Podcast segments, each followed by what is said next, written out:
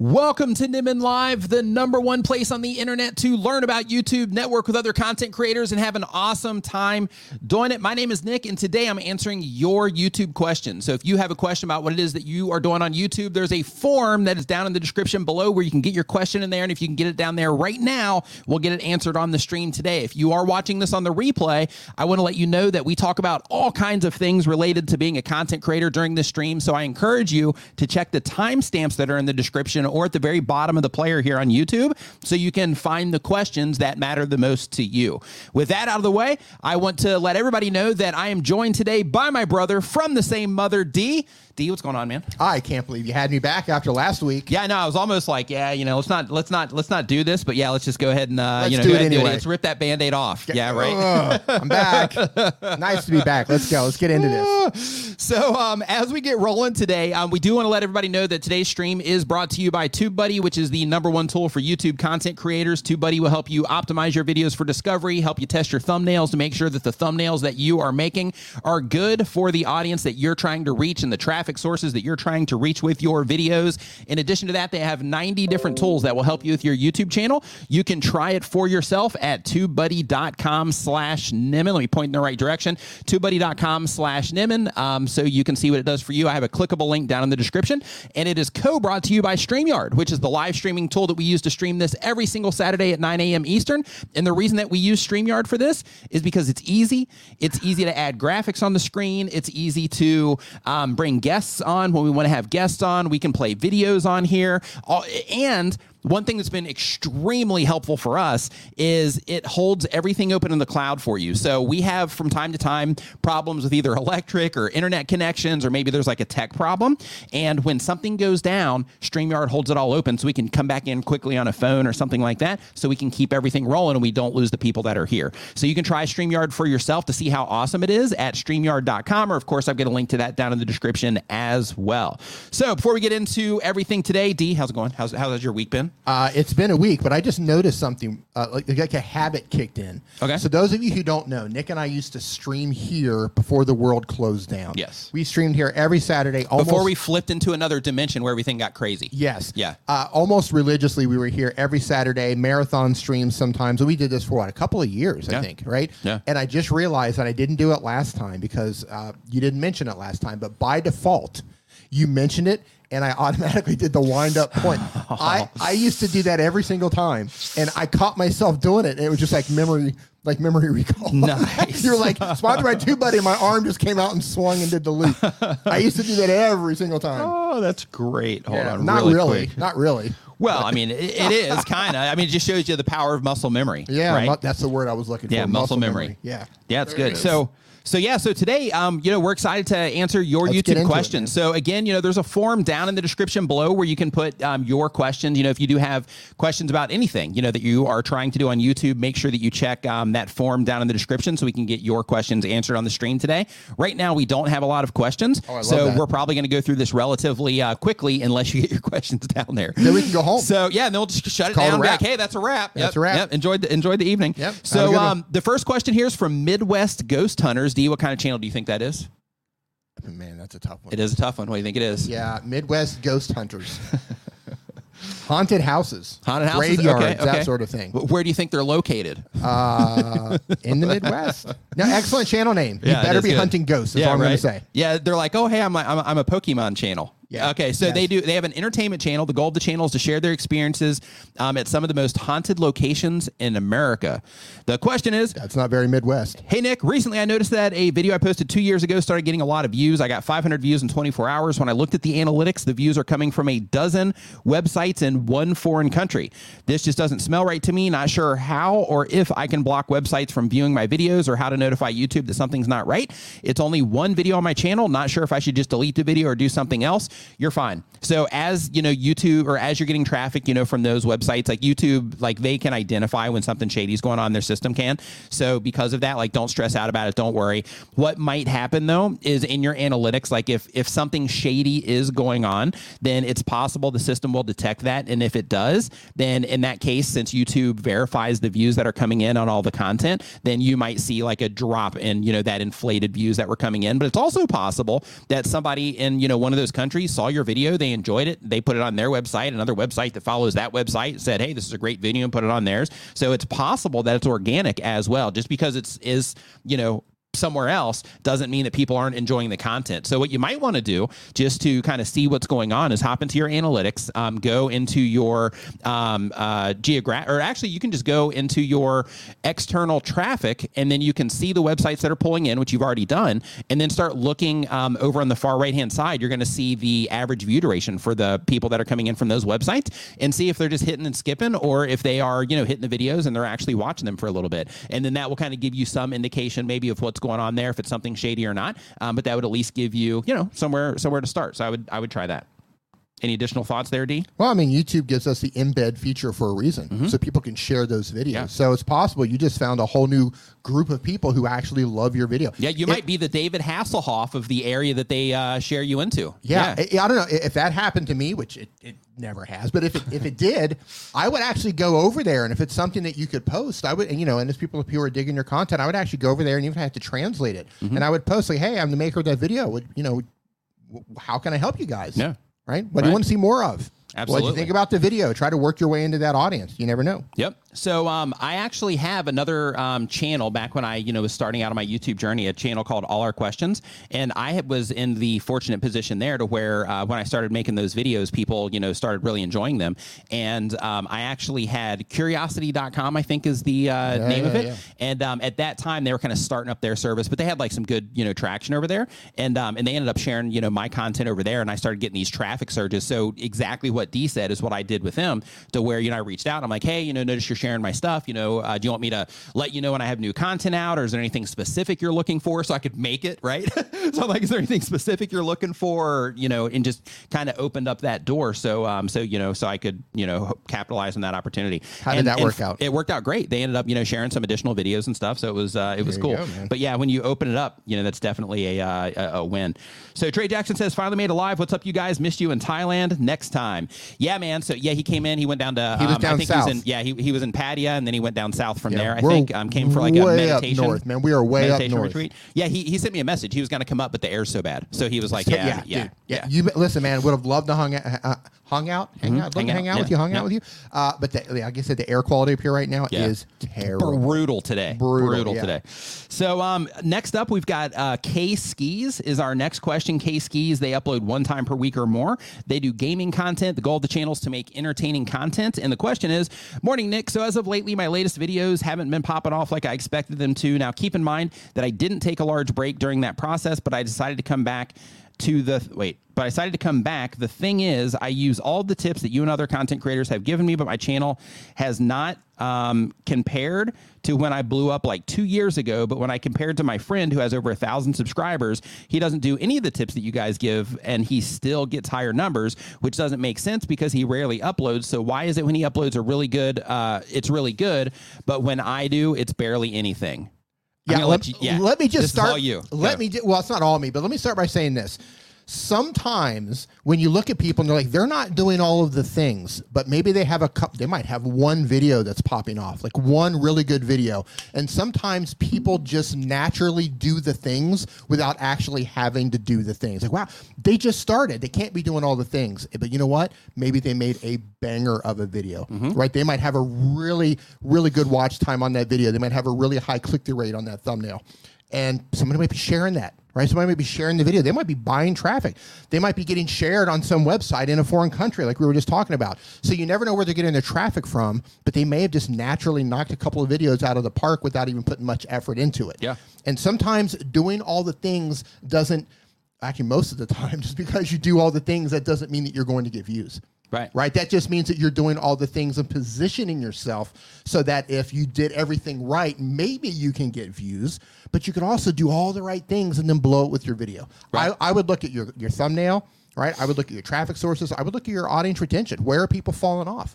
You did all the right stuff, but maybe people are dropping off after just, you know, a minute. Right. What's the first 30 seconds look like? And another part of that also is um, is you know when it comes to videos performing well on YouTube, if you want to know like how to do it, like when it comes to like the tips that you know everybody suggests, the tips come down to the nuance of making good videos and making thumbnails and titles that people will help that help people identify your content and get them to click on it. So at the end of the day, if you can do that and you can make good content, your videos will do fine. So if you are not getting any traction at all, then you have to get down to the drawing board, so to speak, and you have to look at your your you know uh, performance of the of the videos themselves. You have to look at how people are responding to them. You have to look at where the views are actually coming from on those videos. You know, in your case, because when you see that and you look at the metrics involved and where the views are coming from, that can also help you identify problems. So, like a great example that I give for this is like if you go into your traffic sources report for your videos and you see that like on home pages that you know that either one people are clicking on it but they're not watching it for very long or they're just not clicking on it at a at a you know competitive rate compared to the impressions that you're getting, then in that particular case, that tells you that you need to work on the compelling nature of the content. Maybe you need to start thinking of you know better video ideas themselves. Maybe you need to if if they're hitting the video and skipping, then in that case it could be that you're creating an expectation from the outside with your thumbnail and title, and then when people click on it, they get something different than what it is that they expect or than what it is that they expect. So there's a lot of different variables involved there. So because of that, at the end of the day, if you all you got to do, like if you want to win on YouTube, figure out how to how to get people to click on what it is that you're doing, figure out how to get them to watch your videos, and within all of that, just add as much value as you can to them. And that that's essentially what you need to do and that's it but there's a lot of nuance within those things so you know when you do see other channels doing better even though you might not necessarily think that their content is as good as what it is that you're putting together if the people that are interacting with that content the humans that are interacting with youtube if they respond better to their videos than to your videos then their videos are going to do better that's just that's just how it works I want to add another element to that. And I know you've seen this a lot when you're doing channel reviews. I've seen this a ton myself. A lot of times when people are, when they say I'm doing all the things, some and I'm not saying that's the case with you, but sometimes your interpretation of all of the things isn't exactly all of the things. Right. You know, i would say 9 out of 10 times when somebody says I've done all the things and I look at their channel, they're not doing all the things. They've they've interpreted what that means and they're doing something incorrectly. So that's something to keep in mind. yeah and and they're um, i'm looking at the channel right now they're also just like reusing like other content Oh, So, it's like, not even original content. No, um, they, they might be reacting to some of it. Mm-hmm. Um, could be the thing. Um, but yeah, it's it's basically it looks like they're yeah. th- I, I think they might be doing reactions. Is what it looks like. Yeah. Yeah. So it's just it's just other content that they're that they're watching here. Yeah. So okay. So um, next Moving up on. on. the yeah next up on the list here uh, we've got um, let's go. We're on number three already. Hope everybody's doing fantastic. By the way. Um, hope you had a good weekend for everybody that's just joining us. Um, if, if you if this is your first time here, um, we are talking about all things related to YouTube, and this is viewer generated, uh, which means that everything on the on the conversation today is actually driven by the questions that you ask. So there's a form down in the description below where you can get your questions in there, um, so we can get them answered on the on the stream today. So next up, we got FM Fan YT is the channel. They upload daily content. Been on YouTube for less than six months. They have a gaming channel.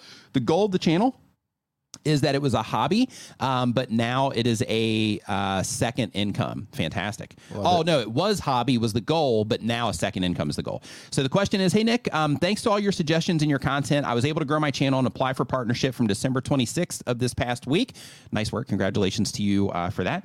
Um, my two part question: Usually, how long does the review take? Um, in some cases, it happens in a day. In other cases, it, it'll take a few days for them to um, get around to doing that. Uh, my other question is, what's the best spot in your videos? Would you put your ads beginning, middle, or end?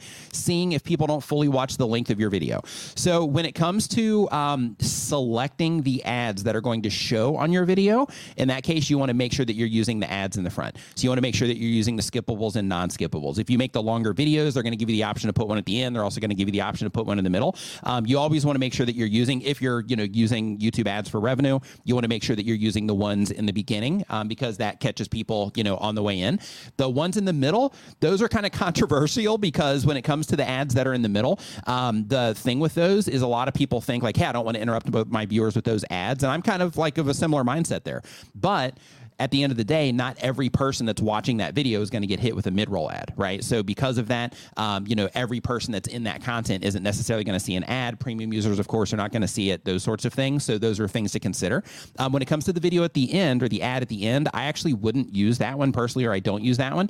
Um, and the reason for that is because it's way more important for me for people to watch more than one video on my channel um, instead of you know trying to get them to see an ad that I'm going to make like hardly nothing off of. So because of that, it's more important for me for somebody to continue their viewing session on my channel, watch another video or something like that, versus seeing that ad. So for me personally, I don't put them at the end. Of course, you know you can do what you like there, um, but I recommend definitely using them at the front if you want you know YouTube ads. And then when it comes to the mid rolls, you know that one's just kind of down to if you want to do it or not. Sometimes I do, sometimes I don't. It just kind of depends on you know on on how I'm feeling at that at that moment in time. Do you use mid rolls? Uh, I usually do not. Okay. I, I do not. And I've, man, I go back and forth on this a lot with myself. I'm actually, okay, so those of you who don't know, you can go inside of your AdSense and you can choose the type of ads that you don't want to play on top of your videos. Yeah. And early on, I went in there, I was like, you know what? I don't want this type of ad to show. I don't want political stuff. I don't want blah, blah, blah, blah, blah, all this That's how stuff. mine are set right now. And then I just started thinking about it, and I was like, you know what? I'm probably missing out on a lot of Totally. money. I'm Yeah. missing out on a lot of ad revenue because I don't want to show people certain types of ads. But but then I'm like, you know what? The ads are going They're to seeing it anyway. Exactly. They're, going to see it when they hit another channel. Exactly. Yeah. That was, yeah, I'm thinking like they're going to see that anyway. So like may, they might not see it on my video, but the next video. And I'll, I'll tell you this, just from like just being straight here. Like if you're going to buy one service, I highly recommend YouTube Premium. Right. I I've- I would get rid of Netflix and HBO. And this is not sponsored by YouTube in any No, way, shape, or form. Yeah. I would get rid like if you're just like, hey, just pick one one recurring service and run with it. I, it would be YouTube Premium. yeah, just to have a better experience. Yeah, like Totally. once you get rid of the ads, it's Yeah. it's excruciating to Yeah. open up an account and, and and use YouTube with ads. Yeah. So yeah, I agree. Just, just a little tip there. Tube Spanner, thank you for the super chat. Says I started a channel all about animals with unusual abilities. Last week I feature a dog that can do magic. It's a Labracadabrador. That's Wah, good. wah, love, wah, yeah, love, the, love, the, love the jokes. So good. Yeah, good stuff. Where, did, where, where does she? I was hoping like? I was hoping it would be a YouTube one. Normally they're YouTube. Yeah, Yeah. they're YouTube related. So I, I think she should do like a coffee table book on the YouTube Mm-hmm. on the YouTube ones. Um, I went to I went to Chat GPT and I asked it to make some jokes just as like a joke to her, and I actually I sent her like one or two, Right. and I was like, oh yeah, what do you think of this one? any She's good? like, oh, you killed it. Yeah, it was uh, it was good. Um, so next up on the list here, we've got uh, X Diamond Music. X Diamond Music is a music channel. The goal is to share my music with the world. And the question is, Nick, can I receive a claim for using th- a third-party Instagram content? Yes, you can. Oh yeah. Yeah. So um, basically, when it comes to using content from other people, it comes down to something called fair use. So if you are going to use it, it's very like you have to use it in very specific ways if you want to get away uh, with it. But even with that, you know, you still do run a risk to where you might have to actually try to you know fight the claim or something like that. Um, but but if you are going to do that, like let's say you're doing reactions or something like that, um, then in that particular case, you know, you have to make sure that you are doing it in a in a way that you would be able to um, claim fair use. And you might get a claim for not using it. What do you mean? just some random claim. Oh yeah, just some Yeah, random claim. Music Yeah, yeah, channels are a minefield, man. Yeah, Yeah, they are. Yeah, I I uh, I had no idea how complicated uh, content ID could be until we open Creator Mix. Yeah. Holy moly. Yeah. Good luck. Good luck with your channel. Good luck. Yeah. Uh, just add more butter, um, they upload one time or more per week. They have a baking and cooking channel. The goal of the channel is income. And the question is hey, for really quick, for any of you that are doing the channels for income, just as a reminder, um, I do monetization streams from time to time. So keep a lookout for those. Um, I just did one, I think it was yesterday or no, day before yesterday. Um, if you are somebody that is trying to monetize your channel, it's worth listening to those in the background and just listening to some of the information shared. Because basically, what I do there is I look at different channels. We just pull them up randomly, um, and we look at different channels in all kinds of different niches, and we just brainstorm on different ways that they can monetize what it is that they're doing. So, for all of you that are interested in you know income from your content, I really recommend that you do check um, those out um, on the replay. Listen to them in the background if you're if you're not available to join them live. Um, but the question here is, I tend I intend on keeping my family bank account separate from my YouTube account, but I don't know which is appropriate for a YouTube channel. Should I stick with a personal account or go with a business type account. Um, I don't know what's appropriate for a YouTube channel where I um, do intend on selling merch at some point. So when it comes to YouTube and monetizing YouTube, um, you not only have merch to deal with, but you also have YouTube ads to deal with. So when it comes to YouTube ads, you know, you are essentially creating a business when you create a YouTube channel. As soon as you sign up for the partner program and you get approved and you start collecting money from um, from YouTube for the videos you're putting out, you have just created another source of income for yourself, and you will be held liable um, when it comes to like taxes and everything for that. So because of that, the best practice would be to um, set up a you know company for that, set up a bank account you know for that company, and then drive everything your ad revenue, your affiliate revenue, um, anything that you do, sponsorship revenue, anything that you generate from your YouTube channel should go into that account. Then that way you have your and this is not financial advice because I'm not a financial advisor. I think I have to say that disclaimer. I'm not sure, but basically um, the idea is that you keep all of your business income separated from your personal income, and then as you're doing that, if you wanted to, you know, you could pay yourself out of that, or you could you know kind of bonus it out to yourself, things like that. Um, but the idea is to you know separate things so that you can manage all of that easier when it comes um, tax time. It is hot in here. You know what Are Nelly wa- says? Yep, looks like we're doing it. Looks like we're doing a doing a, a, a fun stream today. Oh, school. Yeah. Are you warm? Yep. Hope everybody's brought goggles, huh? Say what? Eye bleach is the, is the Yeah, proper term. Yeah, Yeah, eye bleach. yeah. Hope Yeah. you brought your eye bleach, ladies and gentlemen. It is. It is just a tad warm. It yeah, is. It is a tad That's warm. Not, um, I might have to leak the aircon. Traveling Cuba is the uh, next channel name here. This is right up D's alley because he's it. a world traveler. I traveler. love Cuba, man. I love Cuba. See what I mean? The um the type of channel is vlogs about restaurant reviews. The goal of the channel is to be able to live from this. So another one, you know, looking for income. And the question is, hey Nick, my girlfriend and I started a new channel two months ago about restaurant reviews, and we already have over a thousand subscribers and, over, and almost four thousand hours of viewing with only five videos. Just want to remind everybody really quick. So one of the things that you always see on like Facebook groups for new YouTubers, on Reddit accounts for new YouTubers, and Discords for new you- YouTubers, um, is that yeah, got to make a bunch of videos in order for anything to like work out. You got to make a bunch of videos before you can get monetized. You got to make a bunch of videos before this. You got to make a bunch of videos before that. You got to make a bunch of videos before YouTube knows what your channel's about. Like you hear all of this nonsense, but this right here is one other case where you know they have five videos on their channel and they're already hitting a thousand subscribers. And they already have over a thousand subscribers and they're getting ready to cross the four thousand hours of uh, watch time. So first off, um, for you, I just want to say congratulations to you guys because you're crushing it. So you know, keep doing what you're doing there. But um, the question is says, Do you recommend uh, we do shorts on the channel? We haven't done any yet because we're afraid of attracting non loyal subscribers.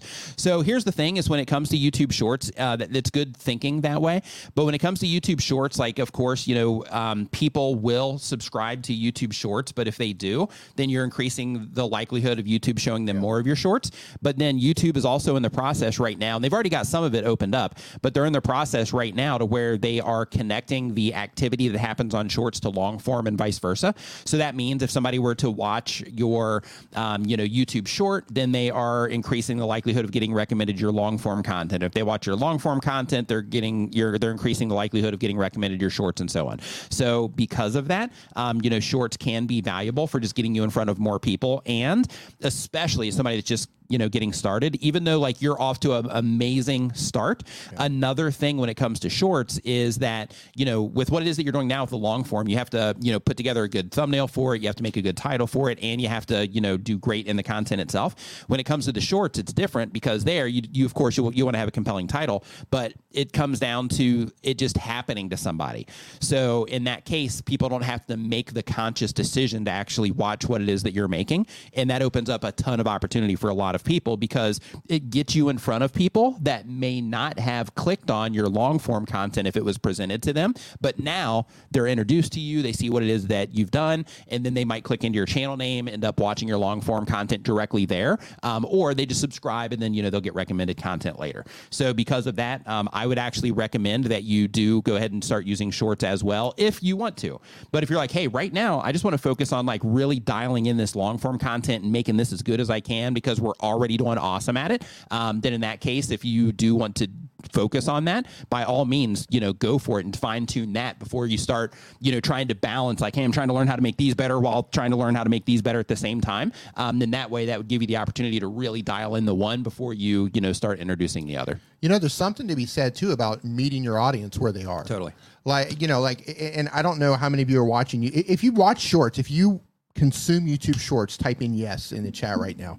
Um, but I notice myself as a consumer, like sometimes I don't want to watch long form content. Right. Sometimes I'm just like mindlessly like, you know what? I'm tired, but I don't want to turn off the phone. I just want to like get my I don't I don't even know why I do that, right? But we do. Yeah. Right? We lay there and, I'm just like I just want to scroll through shorts. I just want to, and, and I have no desire to watch long form content. And there Yeah, are like I'm like I'm not in for a long haul trying to learn something. Yeah. Like my brain, like it's the end of the night, brain's Yeah. toast. Yeah. Right, right, right. But, but there are also you know, there's people who who consume content like that. And there's also people who maybe you know because of all the bad publicity with TikTok recently, maybe they got rid of TikTok and maybe they're only consuming YouTube Shorts, and you're missing out on a, on a huge audience of those people. So I would say definitely try it, like, like Nick said, give it a shot and, and and see if you can fit it into your production schedule. Next up, we've got uh, Drew Project. What's going on, Drew? Hope you're doing awesome, man. Um, so Drew Project does music. Goal to go full time. Um, the question is, hey Nick, hope your foot is all right after yesterday. it is, dude.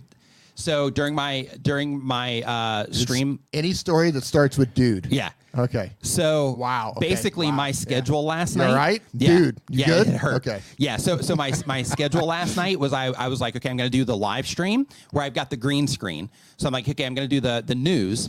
And then, literally, right after the news, I redirected to a channel review stream on the Tube Spanner channel. Okay. And basically, uh, as soon as the news was over, I reached back, dropped the green screen, turn off the lights on the side for the extra lighting for the green screen, and then it's out of my brain. I'm focused on the next stream, right?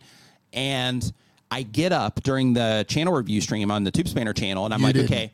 I'm because I, was. I was going back to grab a uh, like a coffee cup or whatever, And then? and I did a full swing with my foot and just cranked the green The screen. whole foot? the whole foot, yeah, Fascinating. yeah, just the toe. What a riveting. this is why I don't tell these stories. riveting. But yeah, jammed my toe. It, it hurt for for a while. Yeah. but, So uh, anyway, my okay now. girlfriend got hit by a car, and and literally, Seriously, she did actually. yeah. So he's Yeah, like, he's not ja- joking right now. He yeah. jammed his toe. My girlfriend literally Yeah. got ran over by a Yeah, car, broke a rib, broke a foot, broke yeah. her foot, shattered her I'm foot. complaining about kicking a green Yeah, screen. shattered her foot. She's been in bed for like I don't know six weeks already, and he's like, "Yeah, I stubbed my toe on the green screen." It hurt though. Yeah. yeah Oh, I bet it did. It did hurt though. oh, love it. So uh, yeah, Drew says we heard you scream. So uh, let me answer. You know, I just That's went funny. Yeah, I just went right past your question, dude. Let me let me actually go back to the question because I, I got chat. caught in the in, in that moment. Okay, so the question is, I wanted to ask you if you could explain and maybe show how to use the new TubeBuddy AI tool to find the best parts of your uh, videos that would work great as a short. Um, I was looking for the option earlier, but I didn't find anywhere. Thanks, man, and happy Saturday. Um, so right now, um, I haven't used that yet. They just put that out, and I haven't had the opportunity to use it yet. So I read through all their documentation, all that stuff, but I don't think it's even accessible on every account yet. Um, so what I recommend that you do is you shoot them like a support message, and if it's not already in your account, maybe they'll enable it. Um, but I think it also might be locked into tiers um, as well. So uh, so keep that in mind. uh, Tears or like your tears from when you maybe a little bit of toe? both maybe a little bit of both but yeah I, I think it like it might be for like legend accounts for example like i don't know if it's available for all accounts um, so you might want to look into that too Did anyone clip your that toe? i don't think so no i don't think so Stubbed your toe live and no one clipped it. yeah and i almost because you know how it is when you when you hurt when you like bang your toe on something Yeah. like i almost kind of said the wrong stuff and i was like i was like whoo was like a good thing of control hey really quick You're allowed um, to say that now, though. R- Renee, Renee says uh, some people only watch shorts. Some only watch some content types on shorts, but not only long form, uh, like like only dancing or baking in shorts. So watch both. Either way, it's a large potential audience. Yeah, and it, and it's good, you know, too. Also, just for getting in front of new people. You know, like I mentioned before about getting people to, um, you know, to to, to to introduce yourself to people with to where they might not have clicked on what it is that you had. Uh, you know, if it was long form content. Oh, he says also it's the April Fool's episode where Dee pretends not to watch The Mandalorian. I just watched yesterday's episode. Is that not good? So this is okay. Okay, I'm not going to say anything bad. Okay, say yes in the chat if it sounds like whenever Nick says new people, he sounds like he's saying nude people.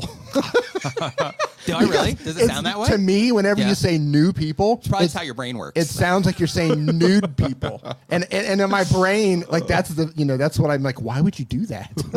like like that's what I hear. I hear nude people every time. Super chat. You got a super chat that we missed. Um, okay, let me go in and uh, check this really quick. So, Life is a Journey uh, with Melissa Diane. Thank you for the uh, super sticker there. See, I'm Super not appreciated. alone. I'm not alone.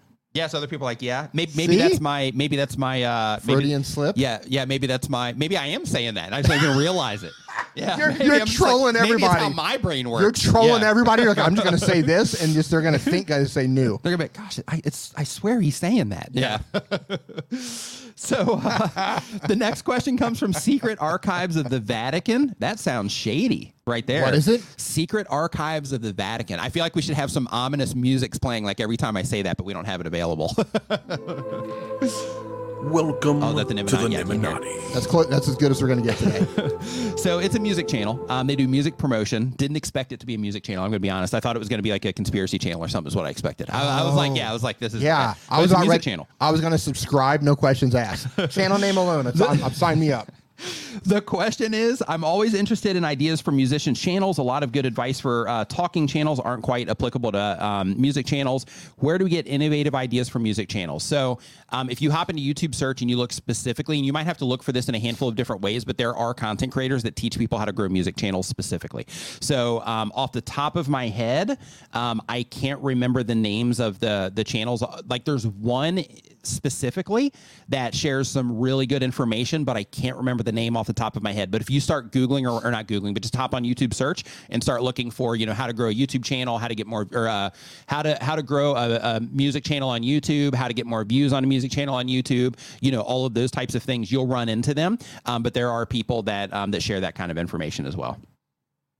Andy Ward presents. But just as a heads up, though, when it comes to the to the music stuff, you know, it's still the same. Um, so basically, when it comes to like video content creators, like what we have to do is we have to you know put our content together in a way that you know engages people and all that. Um, but with music, it's the same. Like you know, people have to click in your music, they have to enjoy your music, keep listening to it. You know, they got to click on it. You know, when they see it, you know, somewhere, you know, all those things.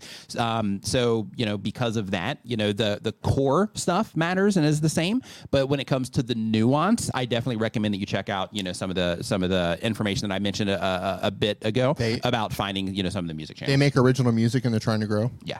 Yeah. So my, my advice on that, uh, of course, what Nick just said, but uh, another piece of advice would be instead of titling, because if nobody knows who you are yet, they don't know what the titles of your songs are, they don't know what it means.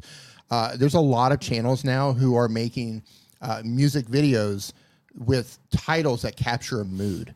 So instead of saying, you know, this is the title of the song, they're saying, you know, songs that make you feel like a badass or songs that make you feel like a villain, right? They capture a mood. And of course, you want the music to actually match what you're saying in the title, but they're matching a thumbnail, they're matching the title with the music, and they're creating an actual mood. And a lot of uh, musicians are blowing up on TikTok by doing additional things with their songs. Like, you know, Jake.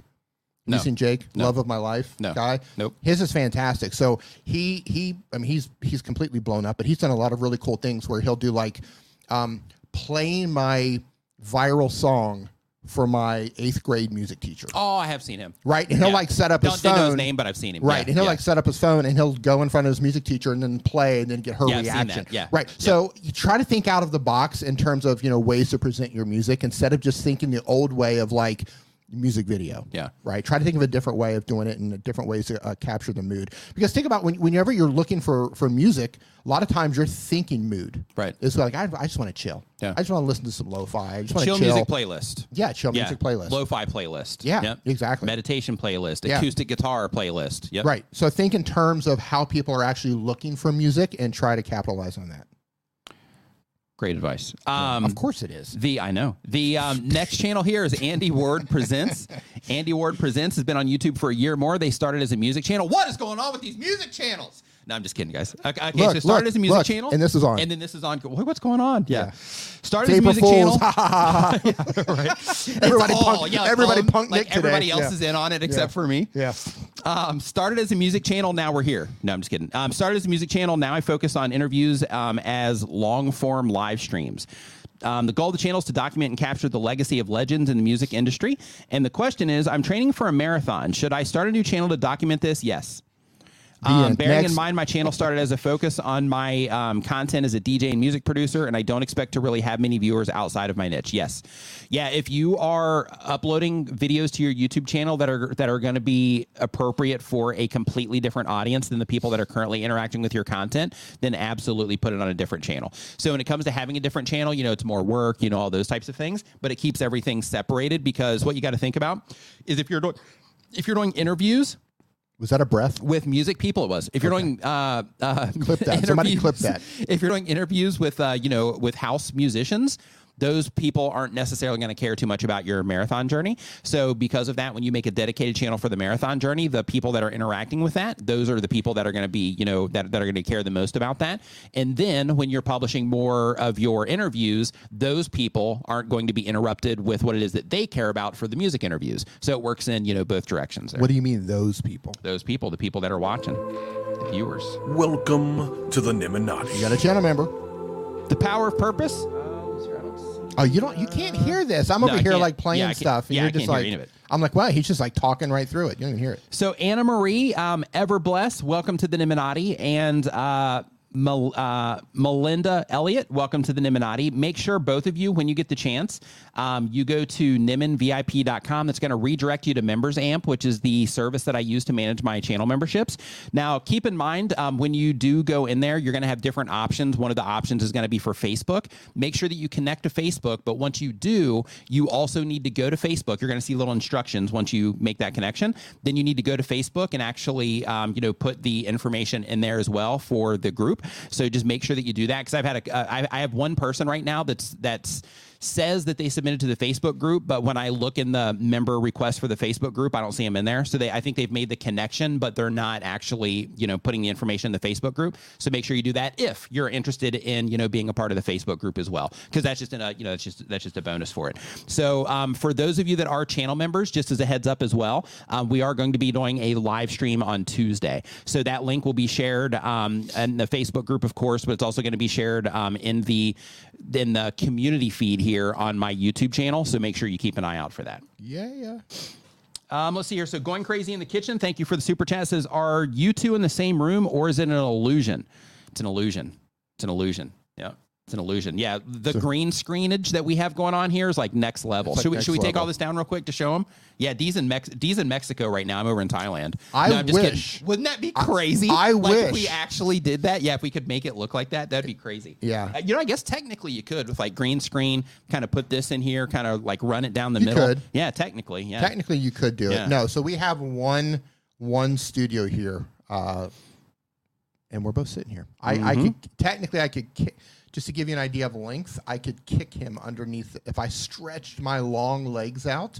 Uh, I could kick his little short legs underneath. my little desk. short legs. Yeah. Melinda Elliott, member for two months. Um, uh, uh, member four months. Y'all are a great help. Thank you, Melinda. Glad that you are uh, enjoying the content.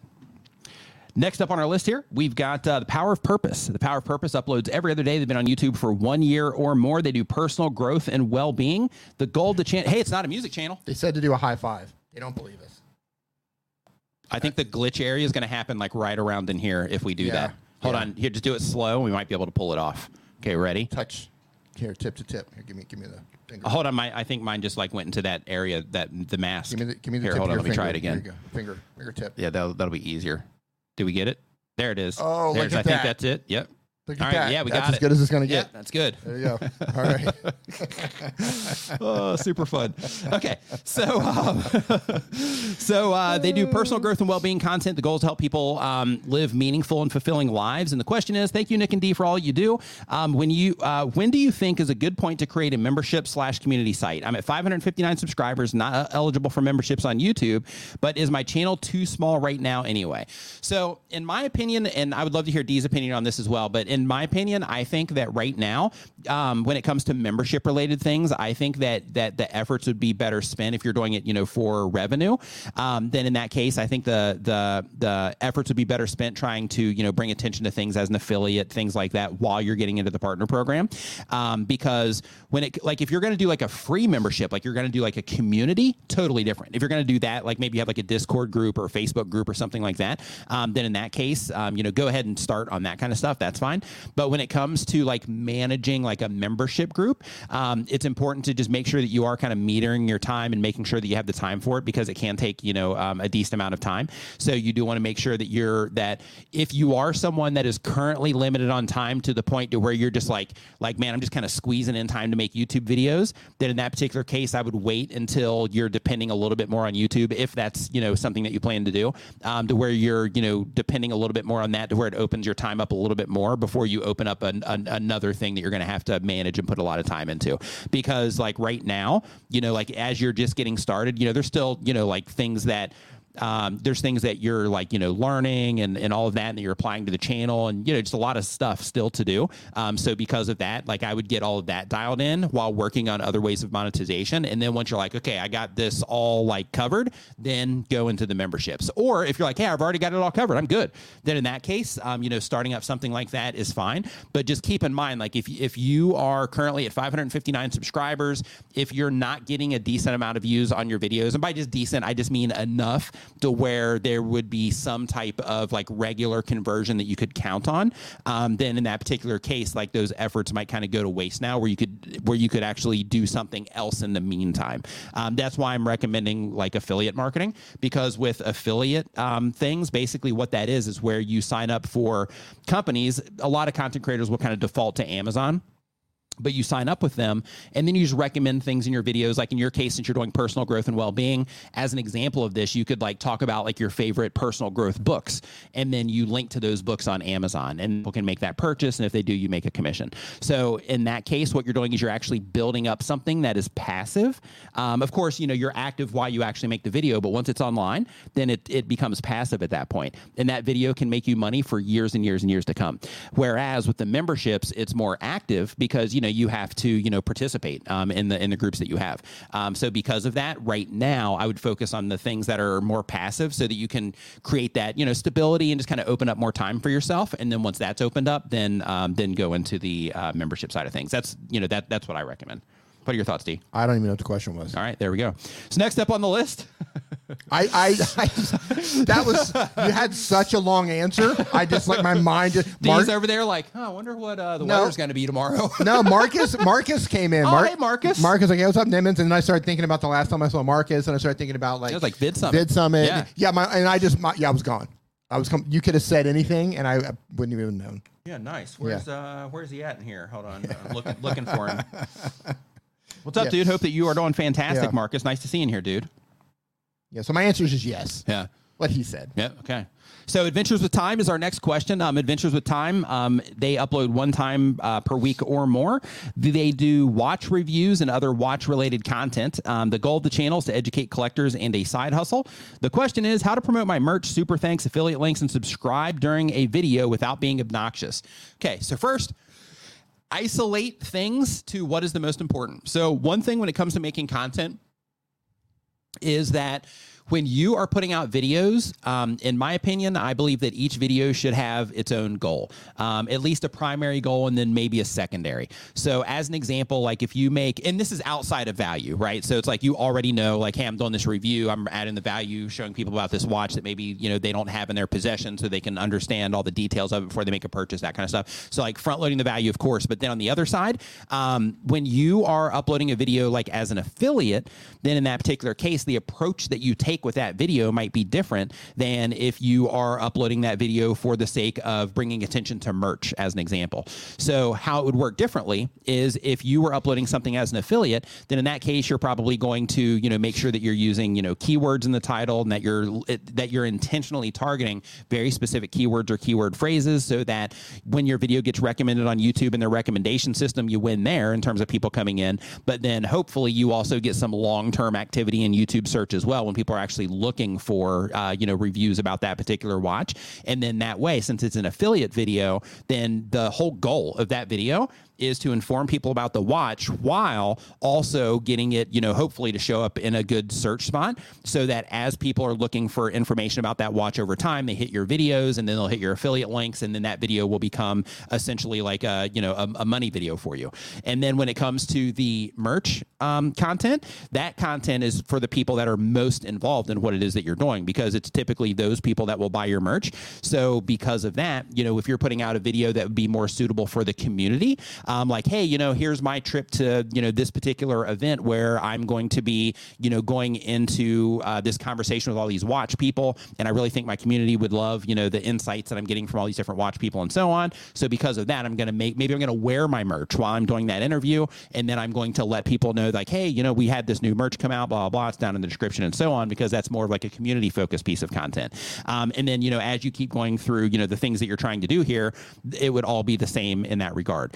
When you're when you're coming up with the ideas for your videos, it's important to think about, and this just comes down to content strategy. So if you look up, if you hop on Google and you start looking into content strategy, it's essentially like, okay, um, what is the purpose for each individual video? Who is it all going out for? Um, you know, like what specific value are we adding? What's the cadence that we're putting? How's all this linked together? Those types of things.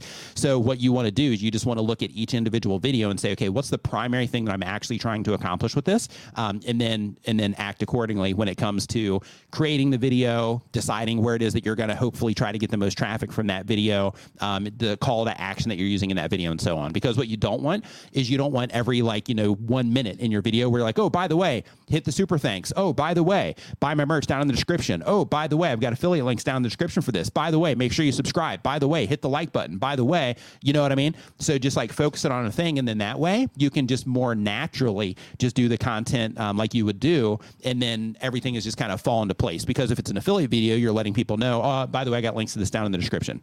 That's it. It's all that's the only call to action that you need, um, and then you're and then you're good to go. So just isolate it to each individual video. You have a channel member?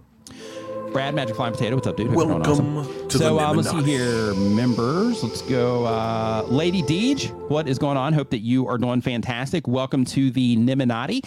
So, um, for you, also, make sure you go to Nimmin VIP when you get the chance. Um, that is going to redirect you to the platform that we use to manage the channel memberships called Members Amp. Um, once you get there, just connect everything. If you are interested in joining the Facebook group as well, um, that's a part of the memberships. You don't have to do any, like, you don't have to pay extra for that or anything um, then uh, you want to make sure that you connect there, and then you go to Facebook and you actually fill out the information uh, and submit the request to join. If you can do that before the stream is over today, then I'll get you in there uh, when the stream is over. Yeah, you can't hear when I do the welcome. To no, I can't. Yeah, we need we need a signal. Yeah, I, I, just need a little speaker right here, and that'll be good. A little speaker. Mm-hmm. That's what I do at home. Yeah, so like at home, I have I have um, those uh, those. Uh, You're asking a lot. This yeah, isn't I know, enough. right? This isn't so, enough. yeah, this like, is not enough. I could I could put it right here. It's the little discreet one. Is there no pleasing? I built oh, all of this for it. you. Is this not enough? If nope, I could just have a speakers. little, if I could just have a, a, little speaker. Yep, yep. Or, or, I mean, we could put like a couple speakers up there. Um, you know, if you'd like. Well, it's not just a little yeah. speaker. It's a speaker that's connected to the RODECaster yeah. with a cable that's right. That's got cable management going under the desk, so our feet don't get caught up in it. it's got to get a power source so it stays on. Yeah, a little yeah. speaker. Yeah, make that's sure. It. I make sure that's I don't it. hurt your foot. Yeah. yeah, yeah, right make sure I don't step on it by accident. Yeah. Um, Comics Undone is our next question. They do they upload one time per week or more. They've been on YouTube for a year or more. The type of channel is digital art and commentary. The goal of the channel is to share art and thoughts based on media news. The question is, I categorize my videos as commentary, but I'm not sure if this is right as my videos are me creating artwork but discussing the origins of the comic subject. I'm not sure if my videos or channel is perceived as conversational or informational. So when it comes to the categories of your video, just try to get it as close as you can. Um, um, once you publish your video, YouTube has its own categorization that it's going to go through. So just get it as close as you can, the best match that you can. You know, if you're like, hey, this is the type of video it is, I think this is like the closest thing that would be the best fit for this video, um, just run with that. And then from there, once it's published and there's some activity on it, then YouTube's going to categorize it on their end anyway. Um, let's see here. Next up on the list. Are the questions coming in now? Hmm. Huh? Are the questions coming in now? What do you mean?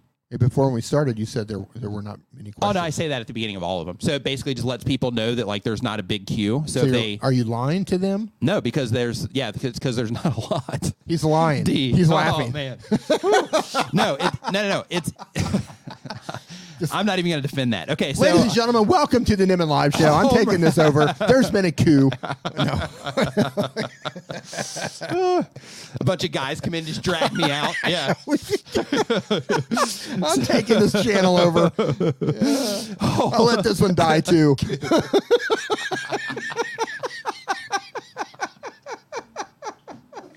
Oh, love it. Okay.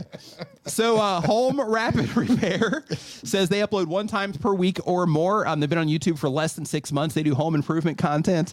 Um, the goal of the channel is to be seen as Home Improvement Pro and affiliate links. The question is newer channel, five months, thinking about trying uh, live streaming. Do you recommend a web camera for 4K? Um, less than f- a few hundred dollars. Um, so, if you want a 4K webcam, there are options for you. Um, I know like Elgato has one. I think that was kind of expensive though, but I think Elgato has one. Um, I know like Logitech has their Brio camera and some other options as well. Um, so there's you know for if you if your budget is a, is a few hundred bucks you'll be all right um, when it comes to uh, when it comes to webcams. But um, I would I would definitely look into the Elgato option and look into Logitech options um, if you're looking for 4K specifically. Um, so Chantel says here that Logitech Brio is a 4K. One other thing that's cool about the Logitech Brio is that it also lets you change the angle that is visible. So for example, if you're in like a smaller room, then you can change it to wide angle and it'll make it appear like the room is a little bit bigger and everything's a little bit more comfortable in the scene. Um, if you want to narrow it down because you're in a bigger room, then in that case you can kind of isolate it down a little bit so it doesn't just completely open everything up and make you seem like really small in the frame and stuff like that. So it's pretty versatile um, in, in, in that regard. So they said in the And if you have a Mac, you can actually get the attachment, and you can actually use your phone as a webcam now um, as well, um, and you can connect it directly to your Mac if you have an iPhone as well. so we're going to change the name from Nimmin Live to Nimmin Lies. lies. Welcome to Oh, Nimmin love Lies. it, love it. And just tell people bad, just bad, wrong bad information. Here's what you need to do with your channel. just completely send them the wrong direction. How do you get views? Well, you know, just don't upload videos ever. Right, Yeah, don't right. upload videos. Yeah, the Take new videos that are there and then just don't upload anymore. Right. So, just a rapper um, is our next uh, channel here. The music channel is the type of channel. The goal of the course, channel, of yeah, I don't know what's going on today. The, the goal of the channel is to be famous one day for my music. And the question is, hey Nick, um, I recently received, or I recently created my channel, but I still don't know what strategy to use for my growth. I write romantic rap songs, and I could make daily shorts with snippets of those songs. That's a really good idea. The reason shorts are a good idea for you, like Dee mentioned earlier, is um, is because it gets you in front of people that may have not clicked. So um, you know, going after shorts with that is really good.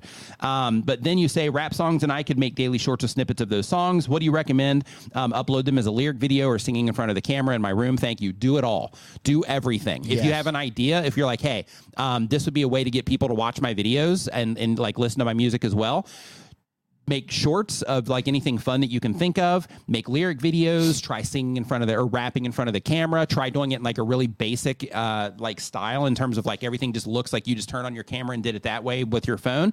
Try to do it in other ways where everything's a little bit more styled up and you know it's like more you know effort involved. Try everything and see what people respond to.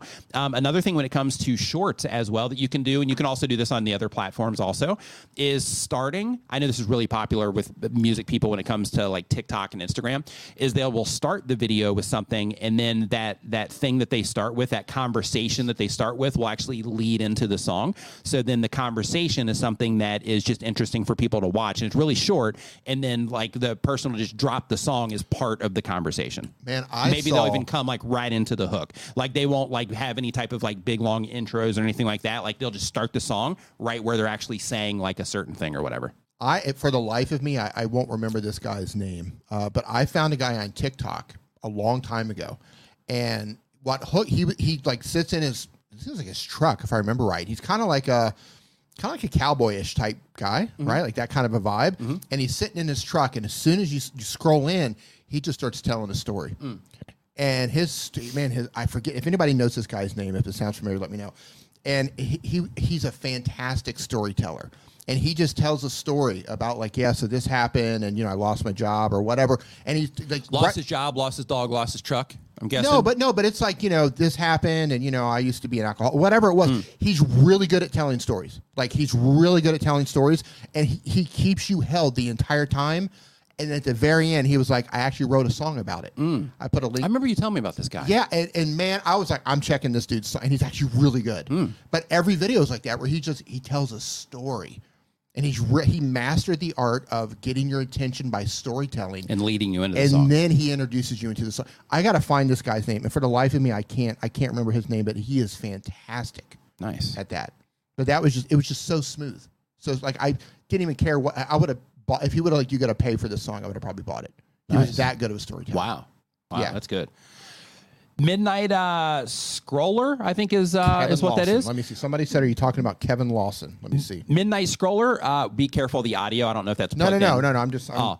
Midnight Scroller, uh, welcome to the Nimminati. Make sure when you get the chance, you go to nimminvip.com. It's going to redirect you to Members Amp, which is the service that I use to manage the channel membership. Make sure you connect everything up there. If you're interested in joining the Facebook group as well, then make sure that you do that. And then once you join in Members Amp, just make sure that you follow the link through to Facebook and that you fill out the information there. Um, and if you can do that before the stream's over, I'll um, I'll get you in there after the stream today. No, that is not him. Oh, That it's is- not him? No, different guy.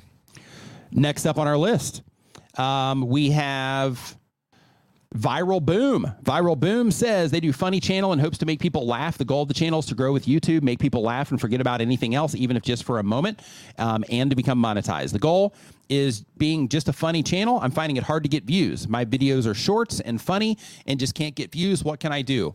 Okay, if they're funny, people love funny. People love entertainment. They love comedy. So because of that, maybe you need to start looking at exactly how it is that you're like starting them. Make sure you are starting them in a place where it makes sense in terms of grabbing someone's attention. Because if you are going after YouTube Shorts, the the difference between YouTube Shorts and long form, I mean, all of it you have to grab somebody's attention. But with Shorts, like it's just popping up in their face. It's not like oh, I have this expectation, and as I click this, and I'm expecting to get something on this other end, it just happens. Bam, you're right there. And then when it starts, that's where you want to, you know, make sure that you're grabbing their attention with whatever funny things it is that you're doing in the video. Because at the end of the day, the build up side, you know, that part also has to be compelling, you know, as you get to the funny part in order for people to stick around. So you can actually go into your um, uh, retention reports and your shorts and you can see how people are responding to what it is that you're doing and just start, you know, playing with different places that you start the videos and things like that until you can figure out for the type of content that you're making how you can start your videos in a way that will hook a lot of people, you know, when they come in there. Yeah. So I want two things about that. First, I want to back up to the music guy making shorts with his music. Okay. Go. I, I found that a. It hasn't fully invaded YouTube Shorts yet, but it's. I think it's more on TikTok. The the music culture is still thriving more on TikTok currently. I know that's going to eventually completely go over to Shorts as well. But go over there and find musicians who are thriving on the platform and look, go through their history, man, and just watch all of their Yeah. videos and see the different ways that they're introducing their music to people. It could be storytelling, it could be behind the scenes stuff, it could be that they're, you know, going to a shopping mall and singing a song in front of people to get their people are being very creative about how Yeah. they're introducing their music to people. So that's number 1. Back to short form gener- uh, content in general.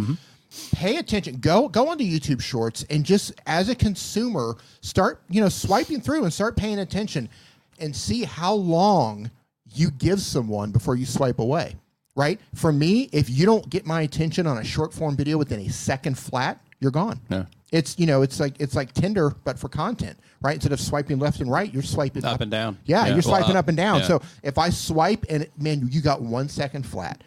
If if if I don't like the look of your face, if I don't like the sound of your voice, if it's framed weird, if it looks stupid, if it's cropped, whatever whatever my personal taste is, if there's anything immediately that turns me off, I just swipe. Yeah. It's too easy to swipe. So as amazing as it is for short form content to basically just remove the, the, the bar of entry, like everyone can make short form content Mm-hmm. at the same time, you have to learn how to hook people better than ever. Yeah, because everyone is making short form because content. yeah, right, exactly. Like and more and more people are, are It- making shorts and yeah. exactly. you you you're right. You have to hook them faster than ever, and you have to hold them because it's just too easy to swipe. Yeah. Like clicking takes effort. Swiping zero effort. So really quick, my road trip and adventure says I'm getting around 70 subscribers a month. Is that okay? Absolutely. You're growing, right? You're heading in that right direction. You're doing the thing. People are responding to what it is that you're doing. Um, you know, it's possible that you'll be able to, you know, ramp that up too, you know, as you continue on. But you know, you're you're off to you're off to a great start. Um, let's see here. There's something else I wanted to uh, Midnight Madness four by four in the house. What's up, dude? Hope you're doing fantastic. Yes. What's up, Charlie? So uh, let's see here. So next up, we've got Jacker Crackers. They do tech content, gold the channel subs. The next question, or sorry, the question is tell me how you would target search for a Singapore expat. Um, I would make videos on everything that a Singapore expat needs to know. And I would optimize those based on the very specific question. And then I would add some type of compelling element to it um, in order to uh, solve, you're essentially solving the problems. Just like I solve problems for YouTubers, you would be solving problems for expats. So the idea is that when you are, oops, I still have this up there. So the idea is when you are, you know, thinking like, okay, if I want to get in front of, uh, you know, expats um, that are going to Singapore, then in that particular case, what are all the things that they're looking for when it comes to Singapore? And then how can I make a video about that to help them better understand the experience that they're going to get, or if they're already there, helping them, you know, better navigate what it is that they're that they're looking for. So one thing that you, one place that you might want to start if you don't know is like go into like their Facebook groups, go into like anything that you can find online where they're hanging out, any subreddits, anything like that, and um, you can even ask questions there, like, hey, is there anything that you know before moving to Singapore um, that you you know that you that you wish you would have known? Ask questions like that. You'll get feedback. Um, in addition to that, as an expat in Singapore, um, you know, what, what are some questions that you have about, you know, things that you're currently dealing with that, you know, that, that you would love to like see a video on, or just what are some questions that you have about things that you deal with as an expat here? Um, just like, you know, we deal with, you know, living out of the country as well. Um, you know, there's a whole slew of things that you deal with as an expat, and I would just target answers to every single one of those. In addition to that, if you're trying to get in front of them, um, first off, I would answer all their questions for YouTube so that you can leverage YouTube search for that and Google search as long as your videos perform well in terms of, you know, it creates a satisfactory experience for the people that are interacting with it. Um, but then I would also start like a Facebook group for it um, so that that way you can start getting like additional communities so that you can like really just immerse yourself um, in the, in the, in, you know, in front of the people that you're, that you're, you know, trying to reach with your content. Yeah, I'm sure Singapore expats have some sort of an online group, oh, some sort of a message board. Yeah. I would go there and I would just scour the titles for everything. Hey, where do I buy this? How do I do that? How do I hook up my electricity? Do I need an ID for this? I would just browse that daily for for Yeah. content IDs because th- those are things that people are looking for. Right. right? Solve their problems. Cooking with Squirrel says that they uh, do food and philanthropy content. The goal of the channel is to help spread knowledge of worthy cro- uh, causes through food. The question is, this may be frivolous, but you said that you were short on questions. So, would you be interested in my me developing a recipe for you? The west, the recipe would be shared via a video on my channel. Um, so that's cool. Keep in mind, I'm an extremely picky eater, and I don't eat squirrel. So um, I don't know if I, I don't know if squirrel's the name or if like you actually make a lot of your food with squirrels. I'm not sure, but if you um, uh, either way, yeah, absolutely, that would be that would be cool. Hear me out. Squirrel pizza. All right, next question is uh, my Tarn Loft. My Tarn Loft. I try it. I've eaten worse. has a uh, uh, how to knit channel. They do how to knit and crocheting, focusing on affiliate links and a merch shop. The goal of the channel is monetization of the channel, affiliate marketing, and a merch shop. The question: How can I get people to watch longer so I can monetize my channel?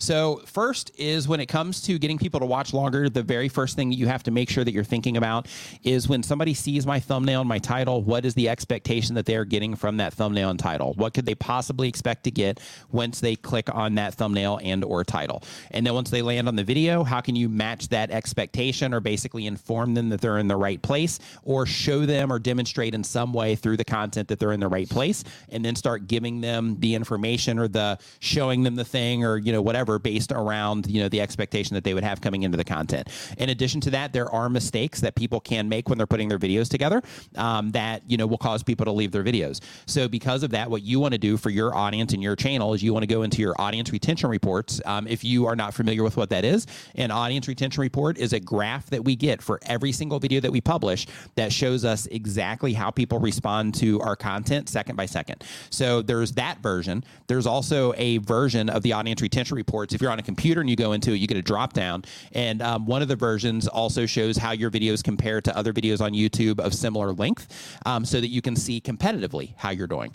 So you get to see the absolute version of your video. Like this is how you know people are responding to my video. And then you also get to see how people respond to videos of a similar length. So you can see like my video information is teaching me how to make better videos based on when people leave, and the um, you know how my videos compare to others or showing me how competitive my videos are with other content creators on the platform making videos of a similar length. And then now they also added something new, which actually shows you exactly where people are leaving in the video. So like you'll hit one point and you'll be like, wow, I lost like 300 people right here, and you know it, it really puts a big highlight on exactly what's happening, and it gives you like numbers behind the graph that you're seeing, um, which is also you know really helpful. But they just introduced this like uh, I think like a week and a half ago, maybe two weeks ago. So um, so because of that, you want to make sure that you go in there and you actually use like the reason this is important and the reason you want to do it this way is because you're using the feedback that you're getting from the viewers that are interacting with your content. And when you can learn to make the better content for the viewers, then everything else will fall into place,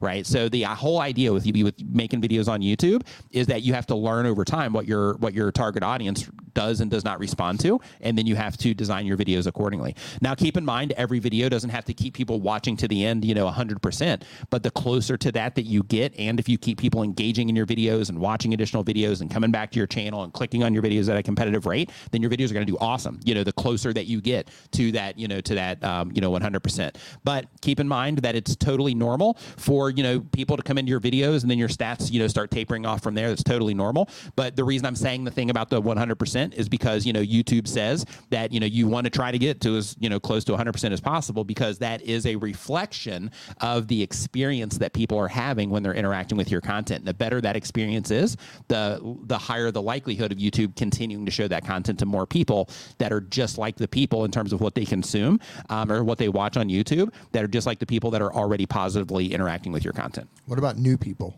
New people? What do you mean? Next up, were you saying nude people? Yeah. What about nude people? I was yeah, I was calling back to your nude people. Yeah. Trey Carter um, is the next question here. Says um, they do jit, jit, ju- uh, jujitsu Jiu-jitsu. content. They do news about the jujitsu community and education. The goal of the channel is to create a personal brand and help support the gym I own. The question is, I'm thinking about starting a podcast, and I don't know if I should post it to my channel or start a new channel for the podcast. Would this hurt my channel if I made the podcast on my only channel? Um, it would be related to to uh, jiu-jitsu.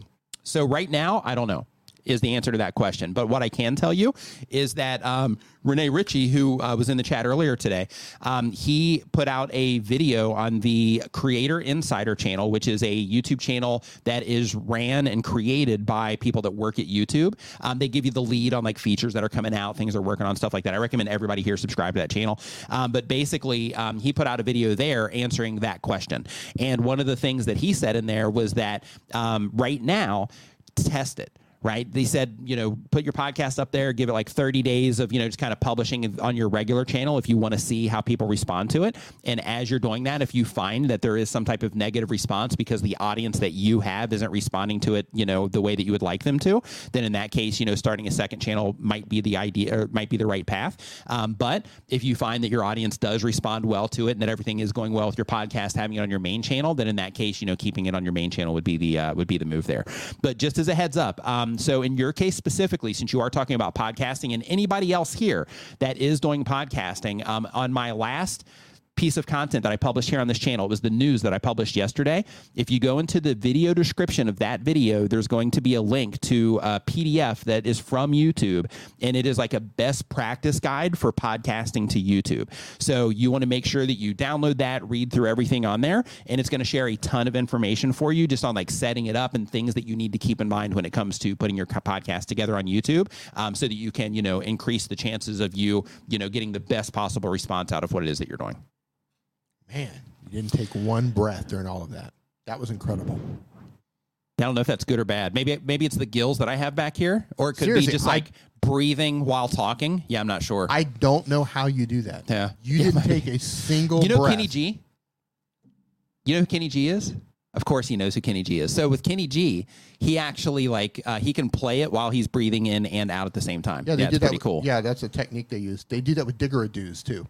Oh, okay. Those big- Like, yeah, nice, Yeah. nice, nice. Maybe I should get into that. Maybe I should get into You- you- dig, doing. Digger, yeah. Yeah. Well, how, how how would how would you turn that into an action? Are you a dig, a digger-doist? I don't know, but there's a guy who plays. Yeah, it I know. I, know. Yeah, like like would, would would you be a because like if you're a guitar like if you play guitar you're a guitarist. You're a- you're a if you play piano you're a pianist. You're a digger a doist. Digger a doist. Okay, got it. Yeah. Yeah. But yeah, go like, Might hey, get into that. Go up there and just say, hey, I hate to bother you, but if you don't have tuberculosis, I would love to borrow your digger do. Right. And just you know give it a shot and see. Yeah, just sit there and just like yeah, that'd be good. Yeah. Yeah, it might be my it might be my hidden talent that I don't know You that I never have. know, man. Yeah. You might end up being like a world class digger do player. Maybe, maybe. Next thing you know, I'm like down at the Sunday market every Sunday, just sitting out there, just jamming Hey, out with my digger do. Weirder things have happened. Right. I've seen you do weirder things than that. hanging out with your digger do. So, uh, hey, really quick. Um, so he's still, um, he's still here. So, um, uh, Hey, Roberto. So Rene, oh, Roberto's in here too. Roberto, what's up, dude? So um, Rene mentioned the new podcast features on YouTube just announced make it work better if you want a podcast on your main channel, um, but it still depends on audience, topic, and format fit. So that's the you know that's the reason that you want to experiment to see if, if it's a good fit for uh, for your you know for your uh, crowd or not. Fitness boss says you should play the bagpipes. It's called ah. th- there's the word circular breathing. Circular yeah, breathing. I, forgot the name of that. Thank you. Yeah, I, th- I think I might do that when I uh, when I when I go on my my answer rants. Possibly, I don't know. Gaming with Sarah. Learn how to play the digger do. Yeah, do that while I'm answering questions. No, no. I mean you're going to go down there and try. No, to, no, no. I, I mean, I Oh, might oh. if I see him. Yeah, I, Try like I'll it, be a little man, bit like- weird about because it's like a, a breath instrument, It's so I'll be a little bit weird. Yeah, it's kind of gross. That's why I said ask if they've got yeah. tuberculosis. Yeah, like hey, hey, do you have like uh, you know like a clean one of these I can play with? Yeah, yeah, it might be step one, right? Yeah, Or if there's a dude, dude, uh, one of those shops here. you don't have any diseases, do you? Right. Something like that. No, that I mean, always I'm works. clean. I'm clean. yeah, yeah, I mean, you look clean. I mean, this cl- this instrument looks pretty clean. It's probably yeah, fine. Yeah, you look clean to me. yeah, All right. I'll trust you. Yeah. Gaming with Sarah. Oh my god. Gaming with Sarah says, uh, Buckle yeah, up, guys. It's here we go. We're we're into the first hour of the Nimmin Live show. It's all downhill from here. so uh, the I, got to start back up here at the top for this one. Okay, Yeah, so gaming do. with Sarah. Um, how many gamers do we have in here? If you're a gamer, just say me. But uh, Gaming with Sarah uploads every other day. Um, they've been making videos for one year. Uh, the question is, um, is it? Oh no, no, sorry. Uh, it's a gaming channel. The goal of the channel is my goal is to grow my channel as far as I can. I'm close to a thousand. Congratulations to you for almost to crossing go, your man. first 1,000 subscribers. Yeah, way to go. Um, and the question is how to get a lot of views and subscribers. Good question. So when it comes to getting views and subscribers on YouTube, um, basically everything is going to come down to how people respond to your content. And I know that sounds kind of like a cop out in terms of an answer, but here's what you want to think about. So the very first thing is the videos that you're publishing. If you're doing longer form content, meaning not shorts, then in that particular case, what you want to make sure that you're thinking about is in order to get a view from a video that you publish, what's going to happen is YouTube is going to show your content to people on home pages. They're going to show it to people, you know, suggested next to other videos. They're going to show it in the subscription feed for anybody, you know, that's subscribed to your channel. Um, they're also, depending on, you know, how you put everything together, they might even show it in some search results and things like that. So what's going to happen is they're going to show your content to people. That's called an impression on YouTube. So when they show your content to somebody, the next step is that you have to be able to help people identify that your content is about something that they might care about. And then you have to compel those people to click on it, or it has to be informative enough to where they can make the decision, like, yeah, I want to check this out. And then they click on it and then they come into your video. From there, the- what's going to happen next is the people are going to either stick around and watch, you know, a decent part of your video, or they're going to leave, or they're going to watch the whole video. And what happens is if they hit the video and they leave quickly, then that tells YouTube that people aren't really enjoying that content if that happens with a lot of people. But if people, you know, click on that video and they watch it for a while, and let's say they give it a thumbs up, let's say they subscribe to the channel, maybe they leave a comment, something like that, then in that case, that tells YouTube, like, hey, people are clicking on this and they're watching it and they're having like a pretty good experience here. And when that happens, then what happens on the YouTube side is it says, okay, the people that are having a positive experience with this content, who else is on the platform right now um, that that the system thinks would be a good fit for this content? And then th- that process is going to rinse and repeat for additional people. So what you have to do is you have to learn over time and this is why they give us our analytics which is the statistics behind our youtube channels but what you have to do is you have to use those analytics to over time learn how you through experimentation you learn how to get people to respond better to your thumbnails and titles. You learn how to come up with better topic ideas for the content that you're putting out or at least things that just resonate better with the people you're trying to reach. And then through your audience retention reports that I mentioned earlier that's where you learn how to craft videos and put them together in a way that your audience responds to at the best level that you're willing to put the effort into to get them to. Um, and from there once you get all of that in place and you're putting out content that people respond to, um, you know, at a competitive level for the platform. And I say competitive level because if you're publishing videos and people are not responding to yours compared to how they're responding to other channels that YouTube thinks is a good fit for that viewer, then in that particular case, the other content is going to get prioritized over yours because it's generating response. It's giving YouTube, the system, what it wants because it's keeping people on the platform. It's continuing to have them, you know, watch videos and just engage with the platform, which is what they want. So when your content doesn't serve that, then it ends up, you know, kind of, uh, if there was a ranking system, it would end up, you know, kind of falling lower in the ranks where content that is performing better in terms of the viewer experience is, is, you know, put, it's prioritized, right? Because it's doing the job that YouTube wants it to do.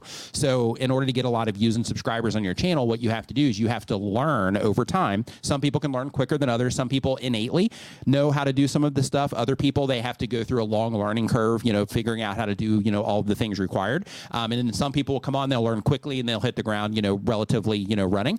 But the idea is you have to go through that process of learning how to, you know, facilitate that viewing experience. And when you do that and you get it to a competitive level, that's where you start getting more videos on your vi- uh, more views on your videos. That's where people start subscribing to your channel more and things like that. I guess so. Yep. That's what you say. Mm-hmm.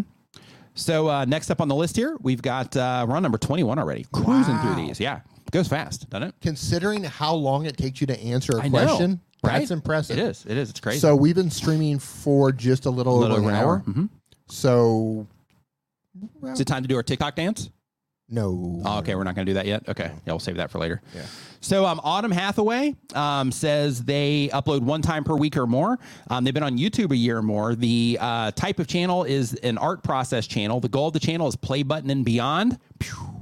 Let's And talk about the- play buttons for a moment. And the question is, hey Nick and D, thanks for all you do. Hey. I'm thinking about sharing my channel art process videos that would be similar to ASMR reactions slash ambient type videos, for instance, music only, while doing a meditative water, watercolor process.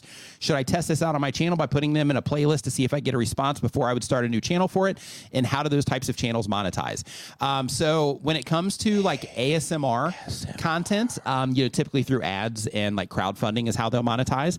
Um, when it comes to like relax relaxation type videos, in that case, it'll be the ad revenue. In some cases, people will create products um, around, um, you know, meditation Breathe. and things like that, and then they'll drive people into those.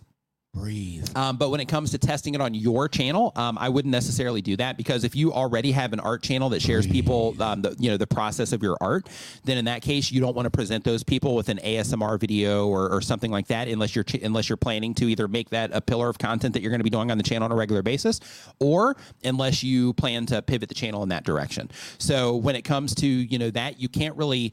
I mean, technically you could, but it's not really efficient to test a different content type on your channel targeted for like a different type of viewer.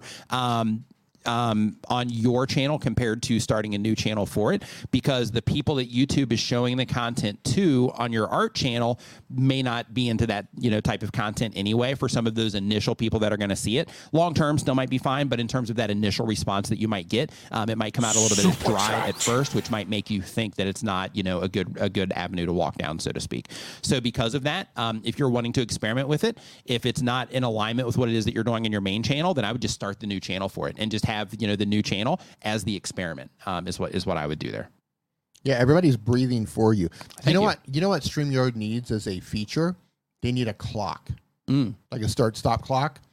So we Mm. i've seen s- that actually recommended in their um, in their uh, facebook group So like we can see how long it actually takes you between breaths. yeah That would be impressive. It would be good. Go, and I could control it. Start stop. Start stop. Cooking with Squirrel says where would be the um, best to send you a questionnaire for food likes, dislikes, etc. I use these to develop recipes. Um, a DM on Twitter. So if you have a Twitter account, um, DM there is the uh, is the is the best way. Or you can send me an email to asknimmin at gmail.com. Um, I've, I think I've got a link to that down in the description as well. I think I have the email down there. Or you can just go to the About Me page on my YouTube channel um, and then hit the business inquiry um, button there, and then my email will pop up there as well. That's pretty cool. Yeah. I do have hidden gills, Goth Farmer. Uh, yep. yeah, you back really back do. over here. Or no, this side where people can't see him. No, they can see him there. So then on this side. What's funny about this, and anyone who's actually met him in person at an event or something, like he doesn't go like this normally. Like he can he can carry a conversation, but something happens when the camera comes on. It's like gills activated, Yep. and he just goes. And then when you do breathe, sometimes it looks painful. You'll be like, "Oh, you'll try Mm. Yeah, to- sometimes it is. Yeah, yeah. like, what what happens is I'll be going, and then like something will happen in there. Yeah. and uh, and then I have to kind of correct whatever's happening in Yeah. there. Yeah, yeah, that's what happens. because the air's going through the wrong gill. Yeah, yeah, it might be. yeah, and you look like you're in pain. You're like, oh, I start So flopping around the floor like a fish. yeah, so weird. Sometimes I look at you and I think, do we really have the same parents? right. like, yeah, he told me the, like most of my childhood. He told me I was adopted. You know, like growing up. So uh, and you're yeah. adult, and you're adult. Yeah, and some of my adult life too. Like like today, actually, over food. He's like, you know, just a reminder, man. I just want to let you know you're adopted, just in case, in case Just you out of the forgot. blue. Yeah, we were talking about just like random news and that, you know, just in case you forgot. You're adopted, and uh, mom sent me a message and said she doesn't really care that much for you. Yeah. So you know that was the uh, conversation today. Yeah. But the um, the next channel here is No People, No Problems. Um, they do off grid living content. The goal of the channel is to grow, monetize, and teach potential lifestyle. And the question is, when uh, this 52 year old Serbian American dude can get his channel review, I'm not struggling. Oh, when uh, when can this maybe? Um, I'm not struggling, but I am sure this there's room to improve. Post video, uh, posting videos the last three months. I have 800 subscribers and 214 hours. Thank you guys for everything that you're doing to help us. So when it comes to the channel reviews, um, I'm currently doing channel reviews on the Tube Spanner YouTube channel. So make sure you're subscribed over there. Um, you can go to uh, Google or not Google, but YouTube search and look for just Tube Spanner, um, and that'll take you to that channel. Um, so I'm going to be doing those probably weekly. We're just kind of we're still talking about the exact cadence for those, but it's probably going to end up being weekly. So um, so you want to make sure you're subscribed to that channel for the channel reviews, and they come up randomly. If it's a monetization channel review where I'm looking at the channel trying to you know brainstorm with you on different things you could do to monetize, um, I do those on this channel. Um, so just keep an eye out for you know when those are going to post. I usually only put those out maybe like an hour, two hours, maybe three hours before I do the actual stream. So Scrap- make sure your notifications are turned on. Scrap and Pallet Man comes in with a great testimonial. He says, listening to these brothers brought my YouTube channel over 200,000 subscribers. Nice, love it, love it's it. not us, man. Listen, you have awesome, fascinating content. Mm-hmm. It's fascinating. Like channels like his are just absolutely fascinating. To They me. are. because it, you just like you go along on the journey. Right. Right. you're there. They just take you right there. Uh, question: Do you strap the camera to your head or your chest? I'm curious where you put your camera. Next up. Yep. We've got uh, let's see here, uh, geology dude. Geology dude uploads every other day. They do geology education and rock identification. The goal of the channel is eventually monetize and influence. The question is, 80% of my viewers are from non-English speaking countries, but 40% of my viewers are not listed with any country by YouTube Analytics. Where could these unlisted viewers originate?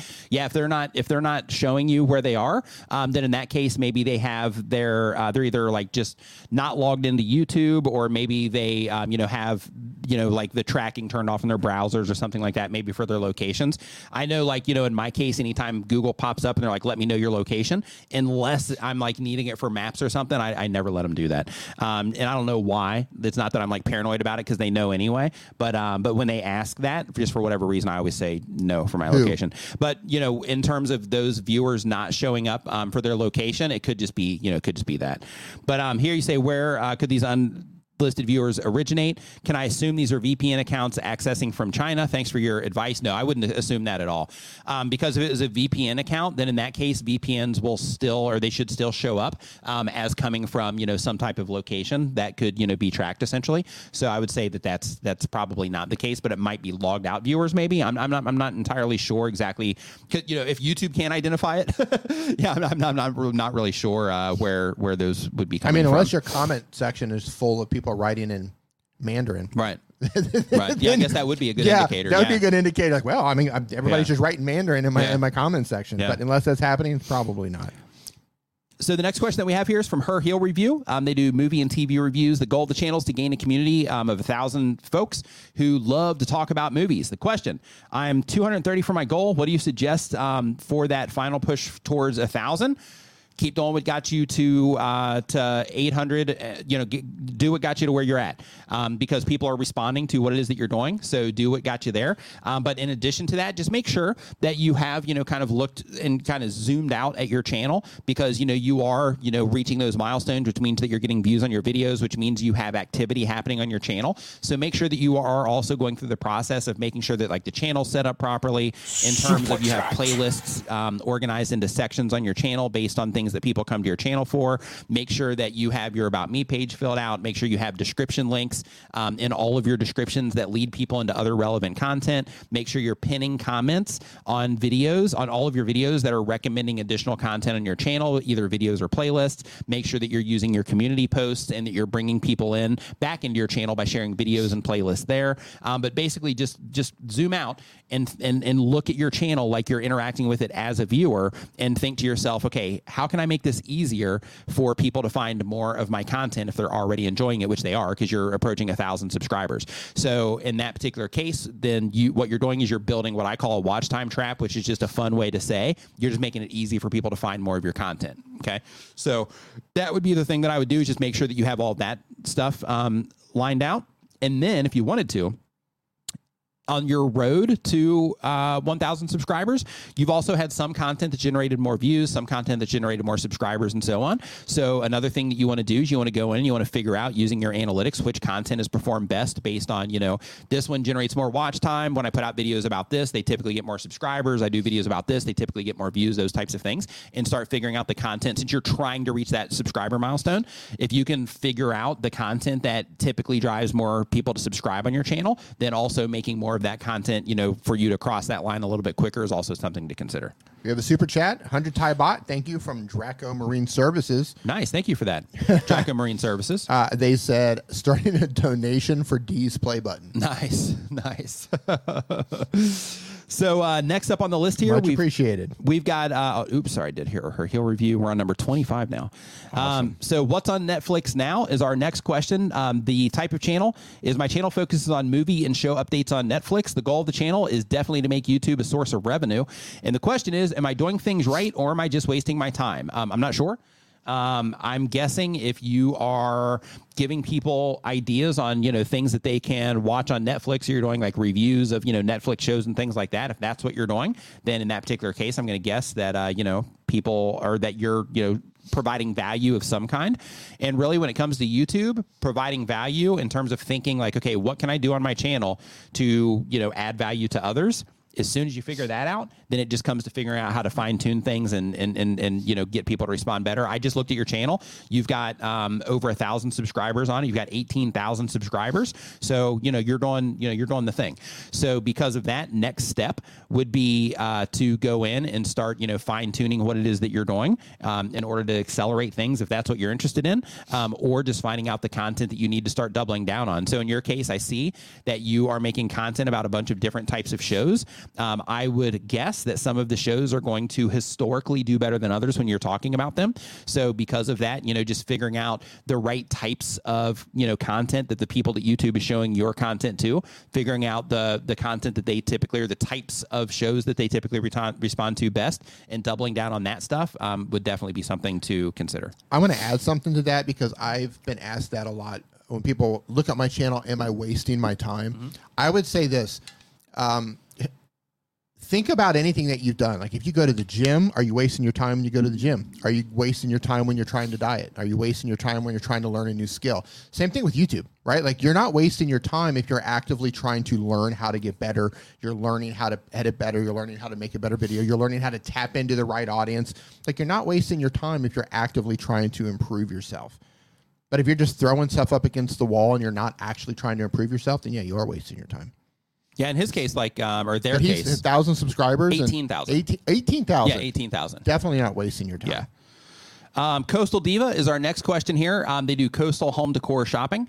Um, the goal that you, hey, one more thing really quick on wasting the time. This one just kind of showed up late, but when it, when when when it looks at when you when you're thinking about if your YouTube efforts are wasting your time or not, think about two things. One is if there's something that you're trying to accomplish with your YouTube channel, are you moving in the direction of accomplishing that thing? Are you accomplishing it already? If the answer is yes, then no, you're not wasting time.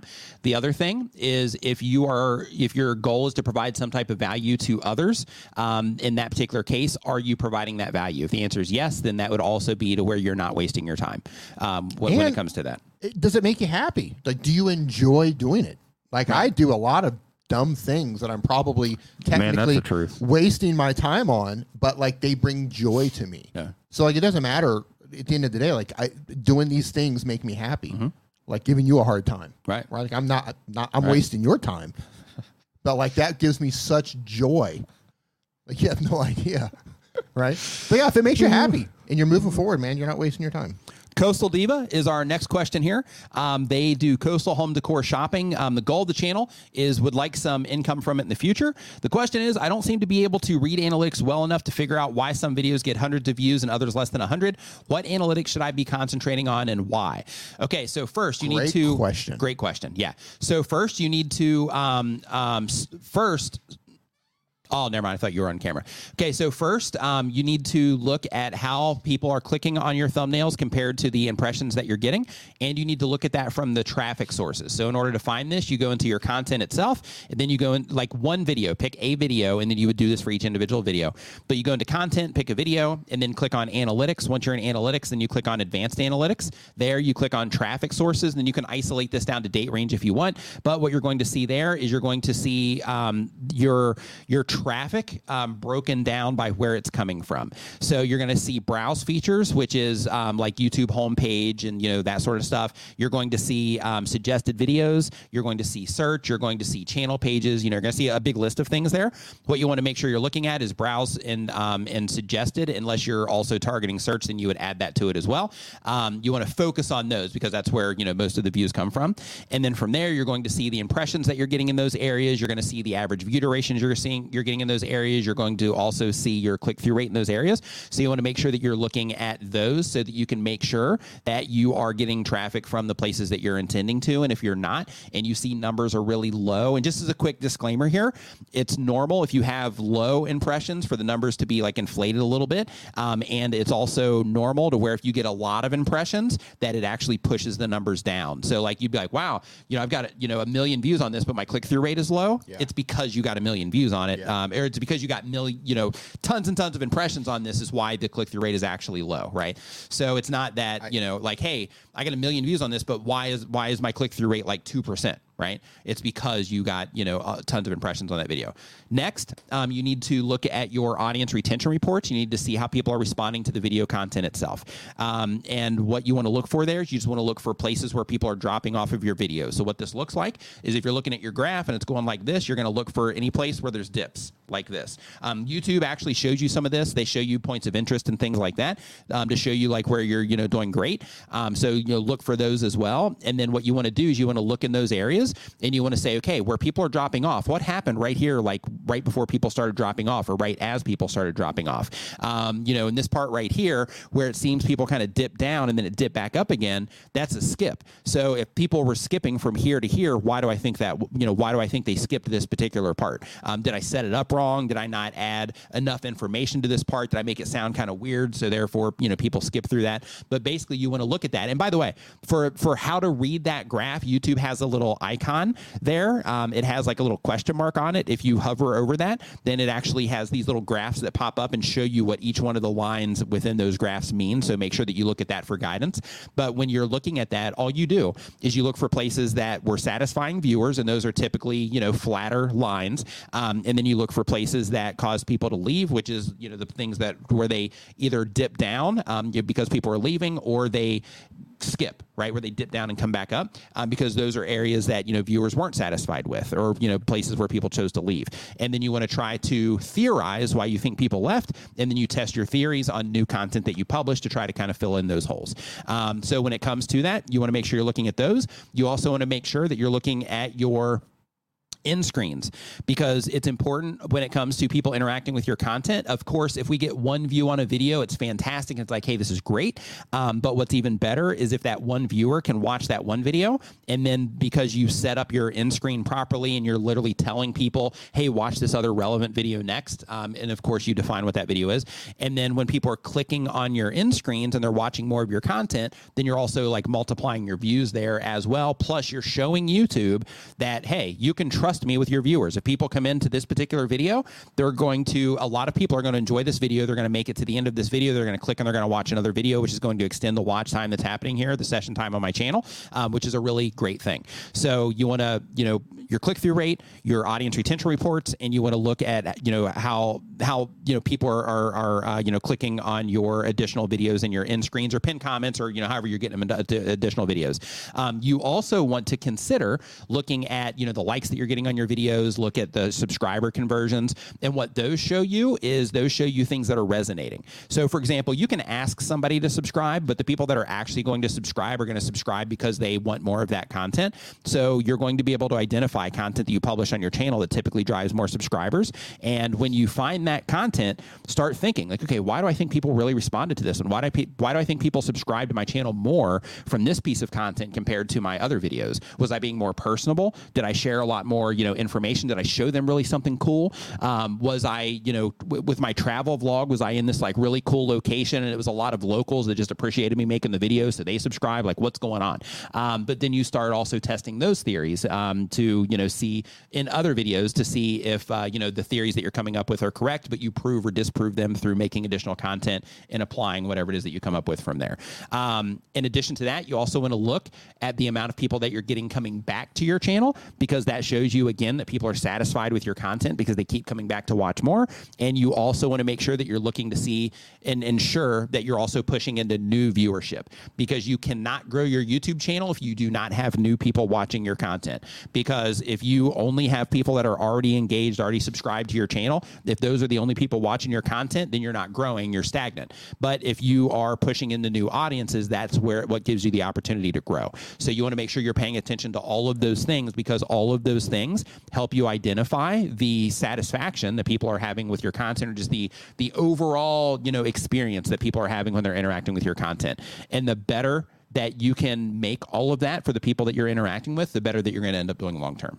Holy moly. Next.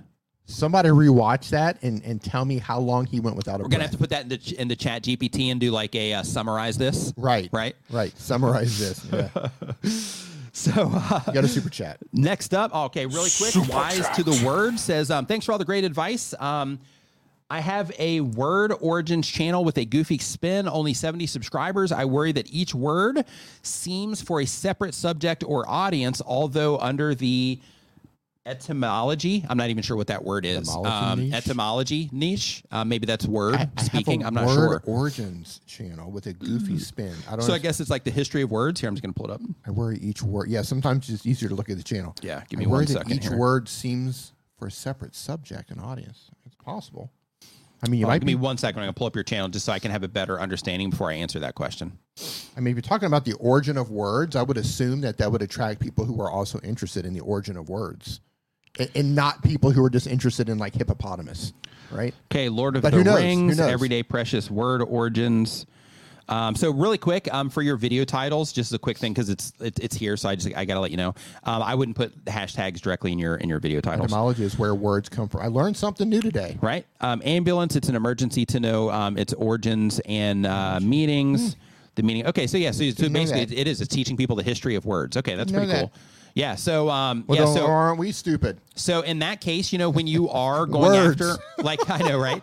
So yeah, American education right there. Right so there. so when when you um when you I've are never seen that word before. when you are making content um at you know because you're like one of the things that you're one of the pieces of content you're talking about here is Lord of the Rings, um and then another one is like 14 money terms, and then another one is like a plethora of bloody origins. I'm not sure what that is, um and then you have another money one. So like the two money ones, of course, would go for the similar audience, um but then when you throw in like Lord of the Rings, for example, that might you know kind of go against you know possibly the audience that you're trying to reach. So one thing that I would think about if you're going to do the word origins is I don't know if you're on Reddit or not, but I would guess that there's a subreddit that has something to do with what it is that you're making your videos about in terms of like the origins of words or something, you know, some type of nuance of, you know, language or something like that. Um, I would go into there and I would start asking questions related to the type of content that you make and see if you can kind of use that as a way to kind of better identify like, hey, if I do like this group of words, there's a certain type of person that would be more interested in these words compared to, you know, this, um, you know, these pop culture references as an example. But just as a quick tip, when it comes to pop culture stuff, you know, like Lord of the Rings, you know, making references like that, um, that can be a way to, you know, get your content in front of people um, that might not have, you know, seen the content, you know, in the first place. Um, leveraging, you know, things that are already popular is kind of like a strategy that a lot of people use to, you know, bring attention to themselves. Um, so that's definitely, uh, you know, it can be a good move in some cases. Um, but yeah, in, in yours, um, this, this is a hard one, um, really. Like when I'm looking at this, because you're doing Lord of the Rings, then you're doing some other stuff. The Lord of the Rings is the thing that's like really standing out for me there. And I do think um, that on the research side, I would hop into like Facebook groups that have anything to do with like speech, language, words, um, and I would try to find some subreddits about it to to to to kind of define a little bit better exactly the words that you should be deep diving on um, that would be you know the most interesting to the people that would actually watch the content right? Because there's some people to where it's like oh yeah lord of the rings uh, this is kind of cool but i don't really care about you know like learning this word. Um, other people it's like ambulance the meaning of that for some people they'll find it super interesting. Other people are like yeah why would i want to know what ambulance means? So like because of that you know just just trying to better understand them. But um but you know from from where i'm sitting right now yeah that's a challenge um, definitely challenging because you know it's it's it's language related. So yeah, that's that's a challenge. Really, um, in my opinion, uh, that's a challenge. Yeah, I mean, you got one type of person. Like I might hear a new word and look it up. Yeah. I wonder what that means, and just look it up on YouTube, and then boom, bam, and then I find your channel. Oh, they talk about all kinds of words. Words. Subscribe, hmm and then you have another type of viewer who might say, "Oh, you're discussing all this Lord of the Rings stuff. I'm really interested in Lord of the Rings. Subscribe." Don't so care about the other stuff. You're there, gonna uh, definitely a mixed audience, I guess. There's a channel on YouTube where when I look for words and I look for how to pronounce words, like Loop did. I used to use this a lot with all our questions because I would have to like you know use all this like technical stuff. Right. So I'd be like, okay, how do I pronounce this like you know Gene or whatever? Right. And um, uh, that channel all the whole channel is just the one word they say how to pronounce it and like mm. that's it. And and i would always click on their stuff because i'm like i know for a fact that they're going to give me what i need but i never subscribed to the channel because it was more of a utility right? Yeah, it was like yeah. hey i just need this right now but it's not it's something like to where i'm actually going to just go and like sit there and watch video after video. That's why it's important to make sure that you're getting into like the nuance of the words that you're using to make sure that like the the particular words that you're choosing um, are of interest to a lot of people. So one thing that you might want to consider. Um, and, and this also it might be going into a different audience, which is why this is challenging because like in your case, if you are like if you start doing research and you're like, okay, um, what what words are people trying to figure out what they mean? Then in that case, that could also be going towards a different group of people because they might just be trying to you know figure out how to say something um, or just like a quick understanding versus them being a language enthusiast that really wants to dig into the nuance of you know the language and the words and all that. So um, so yeah, pretty challenging from where I'm sitting, it's pretty challenging.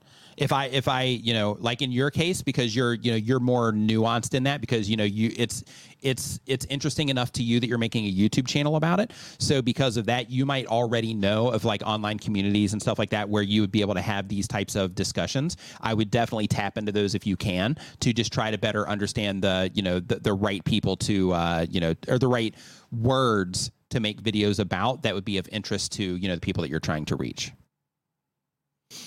trying shorts. Your Super Mario Brothers one got 1.5 thousand yesterday. Yeah, when you leverage popular stuff like that, um, it can definitely be uh, it can definitely be really helpful in a lot of cases. Um, Doug, heading in, looking at them right now. Thank you for the uh, heads up.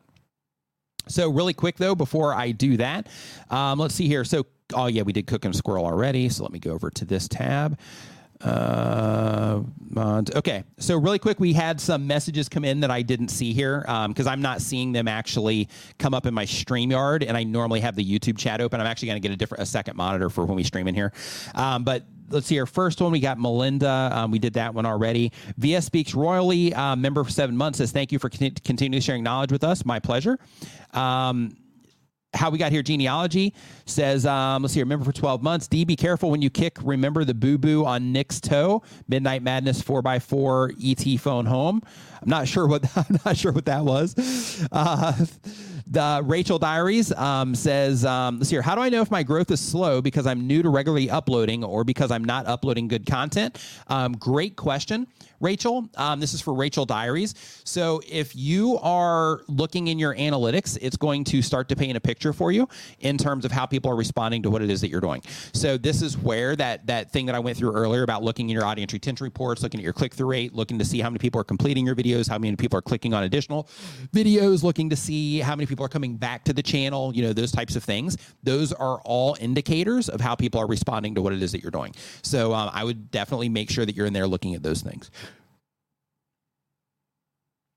Um, let's see here. Drew Project um, says, "Don't forget to smash the like button, guys." Definitely. Um, Chantel says, um, "If I need a to put a silver play button in a safe space, where do you recommend?" oh, yeah, that's good. That's good. Yeah, I don't know. I don't know. I thought putting in the car and then driving it to my place. I thought that would be. Uh, I thought that would be enough, but uh, apparently not. so uh, let's here. So next up, um, we've got Family Pirates, Frankly Pirates, says that they do commentary and reviews. The goal is to build an audience so that they can start streaming. Um, the question is hey, I just started posting on YouTube solely. I plan to convert some videos into TikToks so I can reach more people, but I just started, so I don't know what to ask. Um, that would help me out. Um, could I get a glance over and a suggestion or two? Um, I've been at it 13 days. No, um, so I, am not pulling channels up during this stream. We have special streams where we do that sort of thing. Um, so make sure that you uh, make sure that you swing by for uh, some of those. But one thing I can tell you because you said that you're just starting, so you're not really sure what questions to ask to to help you out. So the very first thing, just to understand, if you are somebody that's just started, you know, uploading to YouTube, everything on YouTube is based on response. Um, there isn't like favoritism in terms of like video performance. So for example, you know, like if you have two channels uploading similar content, one channel is going to do better because people respond to that channel better than the other channel. That might be your channel or it might be somebody else's channel. But the idea is that when you're uploading videos to YouTube, the better that the viewers of YouTube or the users of YouTube respond to your content in every aspect, the better your videos are going to do, the better your channel is going to do, and the better you know experience you're going to have here on YouTube.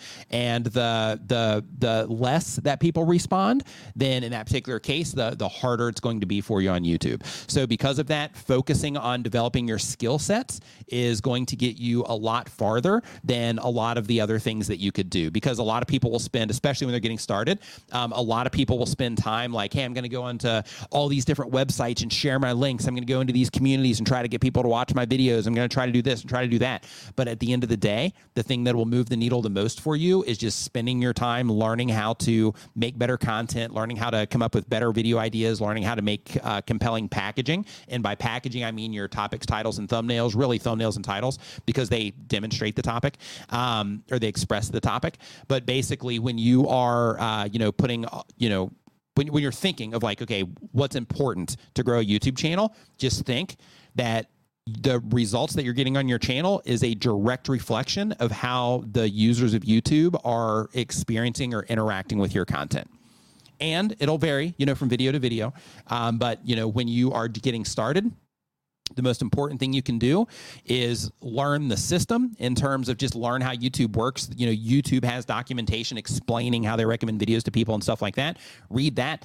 Um, in addition to that, just learning the, the nuances of the people that you're trying to reach with your content and then paying attention, like when you publish videos, looking in your analytics to see kind of how people responded to everything, and then making another video with the information that you learned from that last one, and just rinse and repeat that process until you you know get all the content to a competitive level, if it's not um, at a competitive level already. Stormy Rail Production says, member for 11 months. Thanks for all the great advice. We need less than 100 more watch hours to go. Nice. Congratulations, creeping up on that partner program. Love it. Absolutely love it.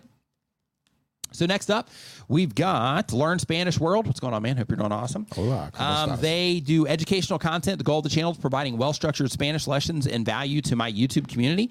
The question is, first off, I wanted to thank you, um, thank you for all your help, Nick. Um, just received my play button. Congratulations to you. All of your tips paved the way for my channel to pass Must be nice. hundred thousand. Must be I wouldn't have done it without you, button. amigo. Thank you. Just wondering, now that my channel has passed 100,000, is it a good idea to start experimenting with different formats in order to reach new audiences, or should I stick to my old formula? Once again, thank you. So first off, congratulations again to you for um, you know for crossing 100,000. Um, I remember you know that when that happened, you know a few weeks ago. Um, so glad that you got the um, play button in the mail.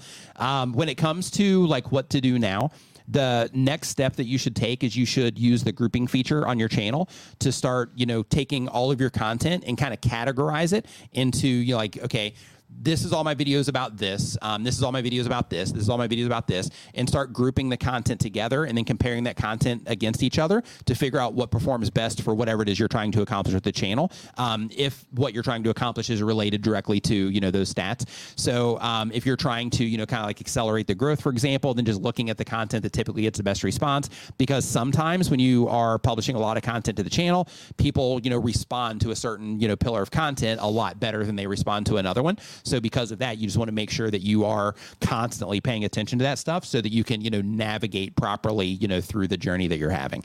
Um, in addition to that, um, I would also just do a quick best practice check on your channel where you go in, you make sure that you have everything like linked up. Go check like old videos that are still getting a lot of activity, making sure that the end screens are linking to relevant content. Make sure you're using your pinned comments everywhere, all that stuff, um, and just make sure that you're keeping up just general best practices with your community tab, you know, all that stuff as well. Um, but really, um, when it comes to like those next steps. Um, it really comes down to you know just kind of dialing things in and just understanding what content typically does better. And then of course, if you want to experiment, you know you definitely should because experimentation is how you uncover new things that could really you know accelerate things for you. So because of that, experimentation is definitely something that you should do on a regular basis. Like you should always be experimenting with something. Um, but when it comes to like the content itself, um, if you're like, hey, let me try some different formats and just see how people respond to it, definitely um, experiment, but lean on your core stuff that got you to 100k, and then from there, just you know, just experiment you know from time to time with uh, you know different ideas that you have because you might uncover something that will just blow the doors off of what you've accomplished already. So. Got a super chat. Yep. To go to uh, the, er, uh, the Goth Farmer um, says when using StreamYard and you, thank you for the super chat by the way. Um, when using StreamYard and using my phone as the webcam or using pre-recorded video, how can I pull up a separate screen so that I can comment in real time? If you're using your phone, I don't think that you can um, because if you're as the webcam. You mean like you've, you're using your computer to run re- StreamYard and you're using your phone as a webcam, or you're doing everything on your phone? If you're doing everything on your phone, you can't. yeah, I don't think you can. I don't think you can. Unless you were just directly monitoring your cam inside of StreamYard because you would still be able to see kind of like the desktop version if you use desktop mode on your mobile. Um, and then you would be able to see the chat on the side. But in terms of interacting, that would be kind of difficult. Um, so what you desktop. might. She's yeah. doing it on a desktop. On I a ran out- desktop. I ran out of room, but the separate screen would be on my desktop. Oh, okay. Yeah, in that case, um, yeah, you might just want to like divide the screen up. So one of the things that I do when I'm streaming is like right now, for example, I have um, my screen like split in two, and I have my questions on the one side, and then StreamYard kind of minimized on the other side, and the StreamYard chat is over here on the left, so that I can see that, and then I see the preview windows like relatively small, and then that way I can make sure that you know everything like is still like you know fine. I can see when he switches cameras and all that, um, and then I still have access to like everything that I need here on the screen. But um, if you have a separate screen, if you are trying to show that screen, then in that case, you would just use the screen sharing option um, under present, and then you would pick that particular screen to show, and then your regular StreamYard interface should remain the same. Um, so if that if that doesn't help, um, shoot me a DM on Twitter, and I can you know go back and forth with you there and try to get it sorted. You're a channel member. We could also do it in the Facebook group, either or. Um, um, yeah, so just just tag me in the Facebook group, and then um, and then when I see that in there, um, then I will um, I, I'll, I'll, I'll go back and forth with you there and, and, and help you get that figured out. You have another super chat? Pixie Dust Traveler, thank you for the super chat. Says, um, thank you both for all the great advice. My question is, what do you recommend for getting viewers to subscribe? I get views, but I have a hard time turning them into subscribers. So when it comes to getting people to subscribe to your channel, the very first thing is you have to make sure that the channel is as subscribable as possible. The way that you do that is by adding clarity to what it is that you are offering, um, to where when people are coming in or awareness um, to what it is that you're that you're doing, so that when people come into your channel, they know exactly what it is that the channel's about. So the way that you do that is, of course, by having the channel set up properly on the page itself, where people land on the channel page. You have in your channel art like this is what I do. Um, you know your value proposition, your channel art, um, and then also another thing you can do there is like when you're starting your videos, as you're introducing yourself, just quickly say, you know, oh by the way, if it's your first time here, you know, I make content like this on a regular basis or whatever and then that just lets people know that that's what you're currently doing. And in addition to that, asking people to subscribe is extremely effective. Um, you can actually go look at my subscriber stats on my YouTube channel if you go to Social Blade, and you can see the difference from where the life of my content goes down of when I would ask people to subscribe. I used to have this intro that I put into every single video where I would say, if this is your first time here um, and you want to learn how to grow your channel, make videos, and all types of other YouTube stuff, uh, related stuff, start now by subscribing and clicking the bell. Um, and then I would start the video, and you can see when I stop doing that, you can just see the fall off in terms of my view to subscribe conversion uh, when I stop doing that. And then now, anytime I experiment on another video uh, where I do do that, um, like my news, for example, my news always generates, um, uh, not always, but most of the time generates more subscribers in terms of view to subscriber. Do you do So- that in your news? yeah, uh, basically when I started, I say, you know, if you're a new YouTuber, then you know, make sure you subscribe so you don't miss anything. So, um, so the idea is, you know, asking, but keep in mind the ways that I do it is extremely interruptive, and really, it's not the best way to do it. Um, I just do it that way just because it fits well with like my flow or whatever, and I found the way that I ask to be effective. Um, so, what you want to think about when you are asking people to subscribe is do it in a way, if you can, with your content that's not as interruptive as the way that I do it. Um, and the reason for that is because like I just put it in people's faces. Um, and that's again, you know, because of the way that I frame everything, um, it ends up working out. But the way that you should do it is when you are making your content, the people that are going to be the most interested in subscribing are the people that are actually enjoying the content. So therefore, in like the middle of your video somewhere, if you have any type of lull in your content to where it's like, you know, hey, um, because you're, you know, you're doing travel content. So while you're walking down the street in between showing people this thing and this thing, as you're walking down the street, you be like, oh, hey, by the way, you know, I'm, I travel, you know, all over the place. And, uh, you know, I put out videos like this every Wednesday. So if you're enjoying yourself, remember to subscribe. But anyway, blah, blah, blah. And then you start talking about that next thing.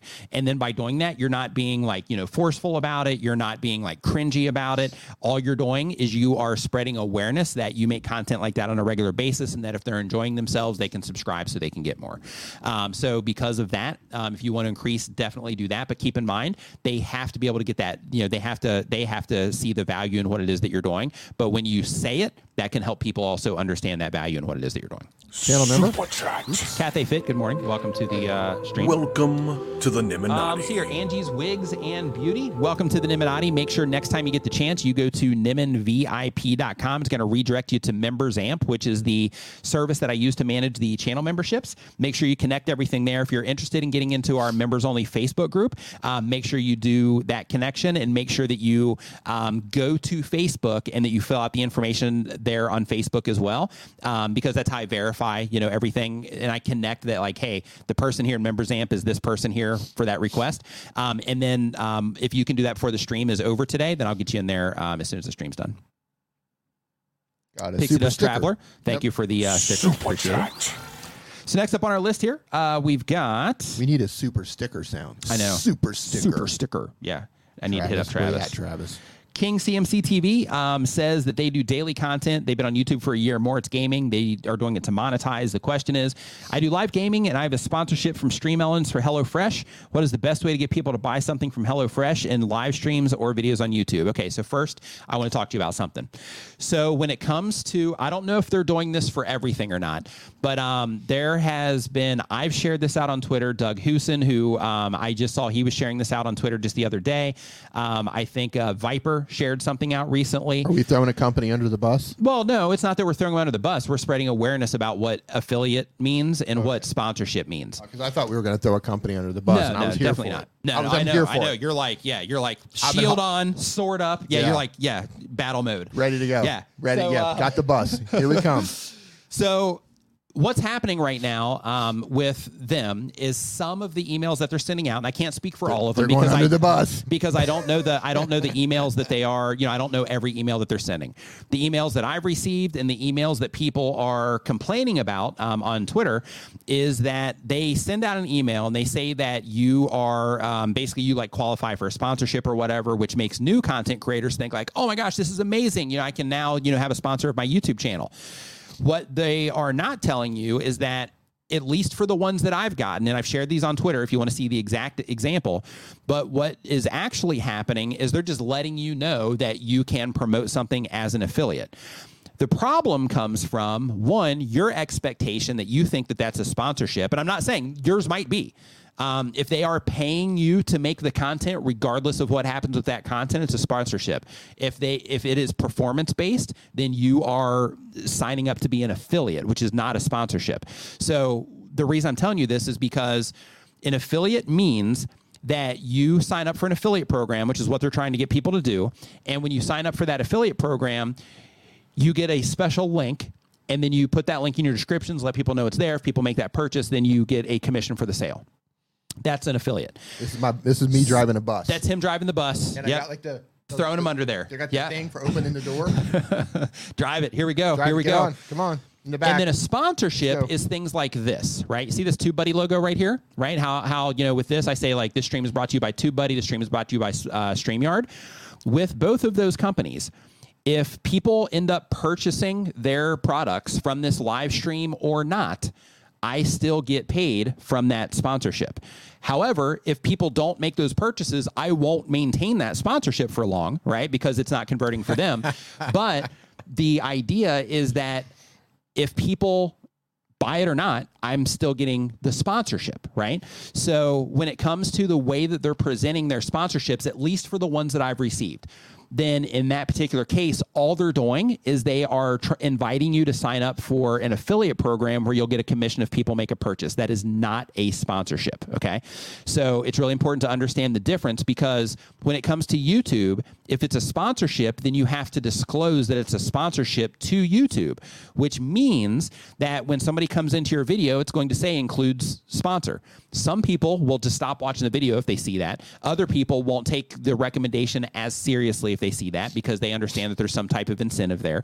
Um, but basically, that marking that you're giving it isn't even accurate for what it is that you're doing in the first place. So the whole way that they are doing that thing, it's it's just not it's just not. Um, transparent with what's actually going on there. And I think it's more confusing to people that don't know the difference. So in your case, if it is a legitimate, Roberto says um, sponsorship is direct comp- compensation. Yep. And um, affiliate marketing is different from sponsorship. Totally. So when it comes to, um, you know, when it comes to your deal with them and HelloFresh, one thing to know is that when it comes to HelloFresh, you can probably reach out to them directly, and they probably have their own affiliate program. And if they do, then it's also possible that you might be able to get a higher commission if somebody makes the purchase than you might be getting through Stream Elements. I don't know, but I'm just saying it's possible because you know with them doing it through Stream Elements, then they're putting that recommendation out there, right? So because of that, just make sure that you are crystal clear on what it is that you're getting into when people are offering you sponsorships because a lot of companies will do similar things. Like, for example, I get emails all the time where people are like, hey, we want to sponsor your channel. And it's the same approach. Hey, we want to sponsor your channel. I open it up, and it's this person saying, like, hey, here's all this awesome stuff. Sign up. Blah, blah, blah. All you have to do is sign up here. And then um, once we approve you, then um, then you take a link, and anybody that makes a purchase, you're going to get like X percent. That's not a sponsorship. That's affiliate right? You're promoting something as an affiliate. So just just as a creator because you guys are going to deal with this like in your in your youtube journey like as you're going through this process if you're not dealing with it already you're going to deal with this. So it's really important to just understand the difference because you know you have to act you know differently uh, based on what it is that you're doing. Same thing goes with your disclosure. So if it's an affiliate disclosure that's different than a sponsorship disclosure. Because with a sponsorship disclosure it's like hey i'm getting paid to just let you know about this. With an affiliate disclosure it's like hey if you click on this link and make a purchase i'm going to get a percentage of that purchase right so it's it's a t- it's those are two totally different things so um so because of that just make sure um, you know the difference but in terms of Super getting people to buy something if you are going to act first off you're doing a gaming channel Um, HelloFresh. Let me see what HelloFresh is. Do you know what HelloFresh is? I D? think they're like food delivery meals or something. okay, so technically, yeah. or technically, yeah, you might be able to, you know, make some sales there. Um, but really, if you're going to waste the time of promoting HelloFresh, since you are doing gaming content, I would think about the people that are interacting with your gaming content and think of, if you want to sell more stuff, think about, okay, the people that are interacting with my gaming content, what are they interested in? Are they the most, do you think they're the most interested in like, you know, getting And food delivery? look Possibly. at your demographic too. Make Right. sure they're old enough Right. to purchase. Make sure they're old enough. Make sure they're in the right places. Yeah. Um, Um, but the idea is to you know just do a little bit of research there and make sure that you're promoting the right things that also give you the best chance of making a conversion. Because if you're promoting HelloFresh but nobody's buying, then you're just wasting people's time in your content by bringing attention to it. But if you're promoting some awesome, um, you know, um, uh, modifications that you can do to some gaming controller, and you can make some money from that, but a lot of your viewers would be interested in that because they're gamers, then in that then in that case, it makes more sense to promote those things that would modify your controller than it would to you know m- make it for HelloFresh as an example. So just keep those things in mind. But when it comes to selling more as an affiliate in general, now I'll step off of that rant. Um, but when it comes to you know selling more stuff in general as an affiliate, um, one of the best things that you can do is like review the products, like review the product, review the service, show you know people the thing, show it in action, show how it can help them, all of that, and you make very specific videos for the purpose of driving affiliate revenue, um, and that can be very lucrative. You know when it comes to YouTube because if people you know, like if people respond well to your videos anywhere on the platform, then YouTube's going to keep showing them there, and then you can just like keep making money from those things. Like it's it's pretty nuts, um, actually how it works. But um, but yeah, just make sure you are doing the right thing when it comes to it being you know a, a sponsor uh, move or an affiliate move. Roberto says, "I am the bus." I am talking bus. about stream elements. There, I said it. honk honk. Nice. Get on the bus. So uh, next up, we've got, Hey, you got a um, super chat, JJ, JJ Bones. Bones. says we do dry uh, dog dry humor in 2023, experiencing 5,000 impression limit with no star. Stat. No Oh, stat. with no stat. no um, stat correlation. Maybe. or any insight. Also, can mono creators see JJ Bone stats? We can't. Not understanding the question Can there. Single creators see JJ Bone stats that we So can't- other people cannot see your stats. Um, anything that is not you know publicly scrapable from like you know Social Blade um, or your view counts and likes and all that stuff from the outside. Other people don't have access to your main stats, but people do have access to like important parts of your video or things that viewers are finding more interesting because um, you can see the actual graph and you can see like little spikes and things like that. So you can see the parts of videos that people are finding interesting. People can see those sorts of things, but in terms of like deep dive access to your stats, no, people don't get that um, that that access. Um, yeah, he says sorry. Stat correlation. oh, okay. It- We're experiencing 5K impression limit with no stat correlation. So why do you think that you're getting a limit? So you're saying you're just getting cut off after after 5,000 impressions. What I recommend that you do is if you are running into a problem like that is you might want to hop on Twitter if you have a Twitter account. If you don't, then make one for this purpose. Everybody here should have a Twitter account for this purpose.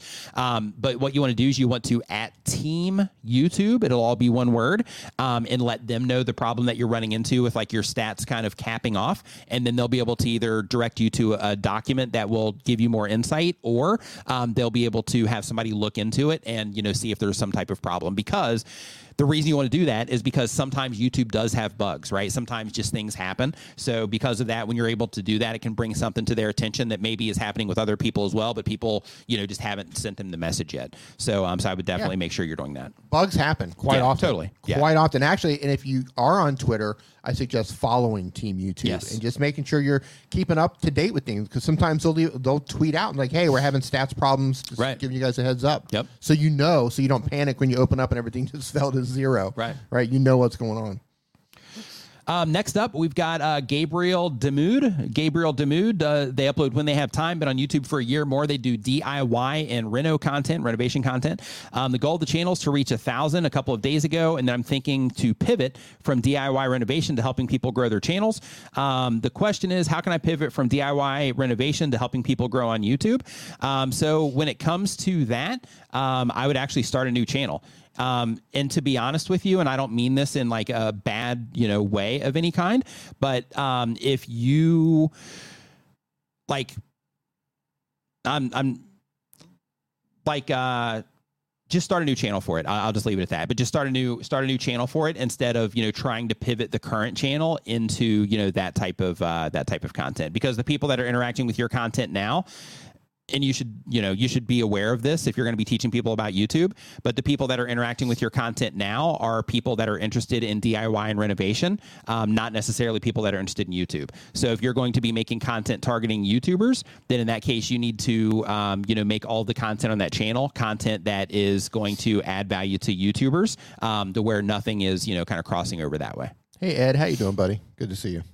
hey what's going on man um, next up on the list we have um, let's see here bright photoshop tutorials Can we make a new set that looks like the inside of a bus and just just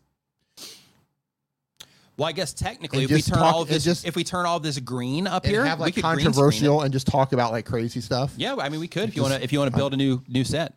The like whole thing is it's called like the the company bus, And and, just the whole thing is we just throw people under the under the bus. Right. Here's what this person did today, and then Right. just throw them under the bus. Like, yeah.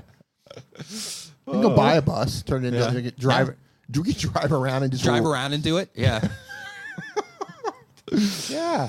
So uh, yeah, Bright Photoshop tutorials. Um, they do graph. They have a graphic designing channel, um, and um, to be precise, they do Photoshop tutorials. The goal of the channel is they want to share the skills they have with others. Um, the question is, my channel earnings keep decreasing on a daily basis. Can you throw more light on that, please?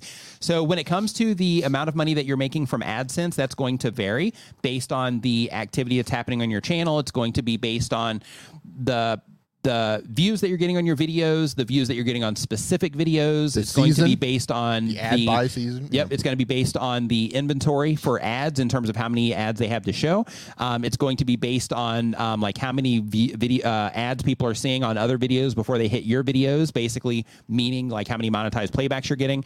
Um, you know, like all of these things are a factor. In addition to like where in the world people are watching your videos from.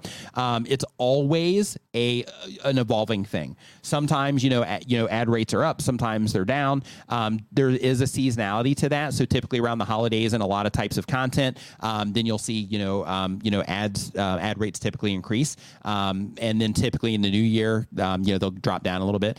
But the idea is like if you notice that they're kind of fluctuating, just keep in mind that that's a normal, you know, it's just a normal thing when it comes to YouTube. Channel member. Hassan Shook, welcome to the Welcome Nimminati. Make sure when you get the chance, you go to nimminvip.com. That is our um, that's going to redirect you to Members Amp, which is the service that we use to manage our channel memberships. Um, so we have a Facebook group as well. So what you want to do is after you connect to Members Amp, if you do want access, you'll get you know some stuff as soon as you sign up there. Um, but what you want to do is you want to make sure that you connect to Facebook and then go to Facebook and fill out all the information um, because that's how I just connect. Hey, this person's in Members Amp. They're also trying to get into the Facebook group. Um, and then um, if you can do that before the stream is over today, I will. Um, I, I can add you there as soon as the stream's done. So this sounds suspicious. Uh, she says, "I will buy a bus. Bring the talent." All right, there you go. There we go. Yep.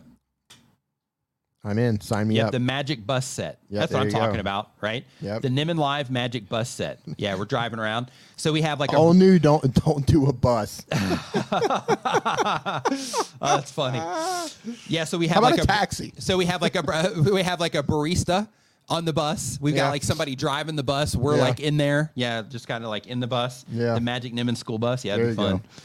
So um yeah, so on the design channel, okay, yeah, we've got that one taken care of. I'm actually gonna look at the channel here so I can just kind of see what their things is because good designers are hard to find. So uh, I'm just gonna see what they got going on here really Right. quick.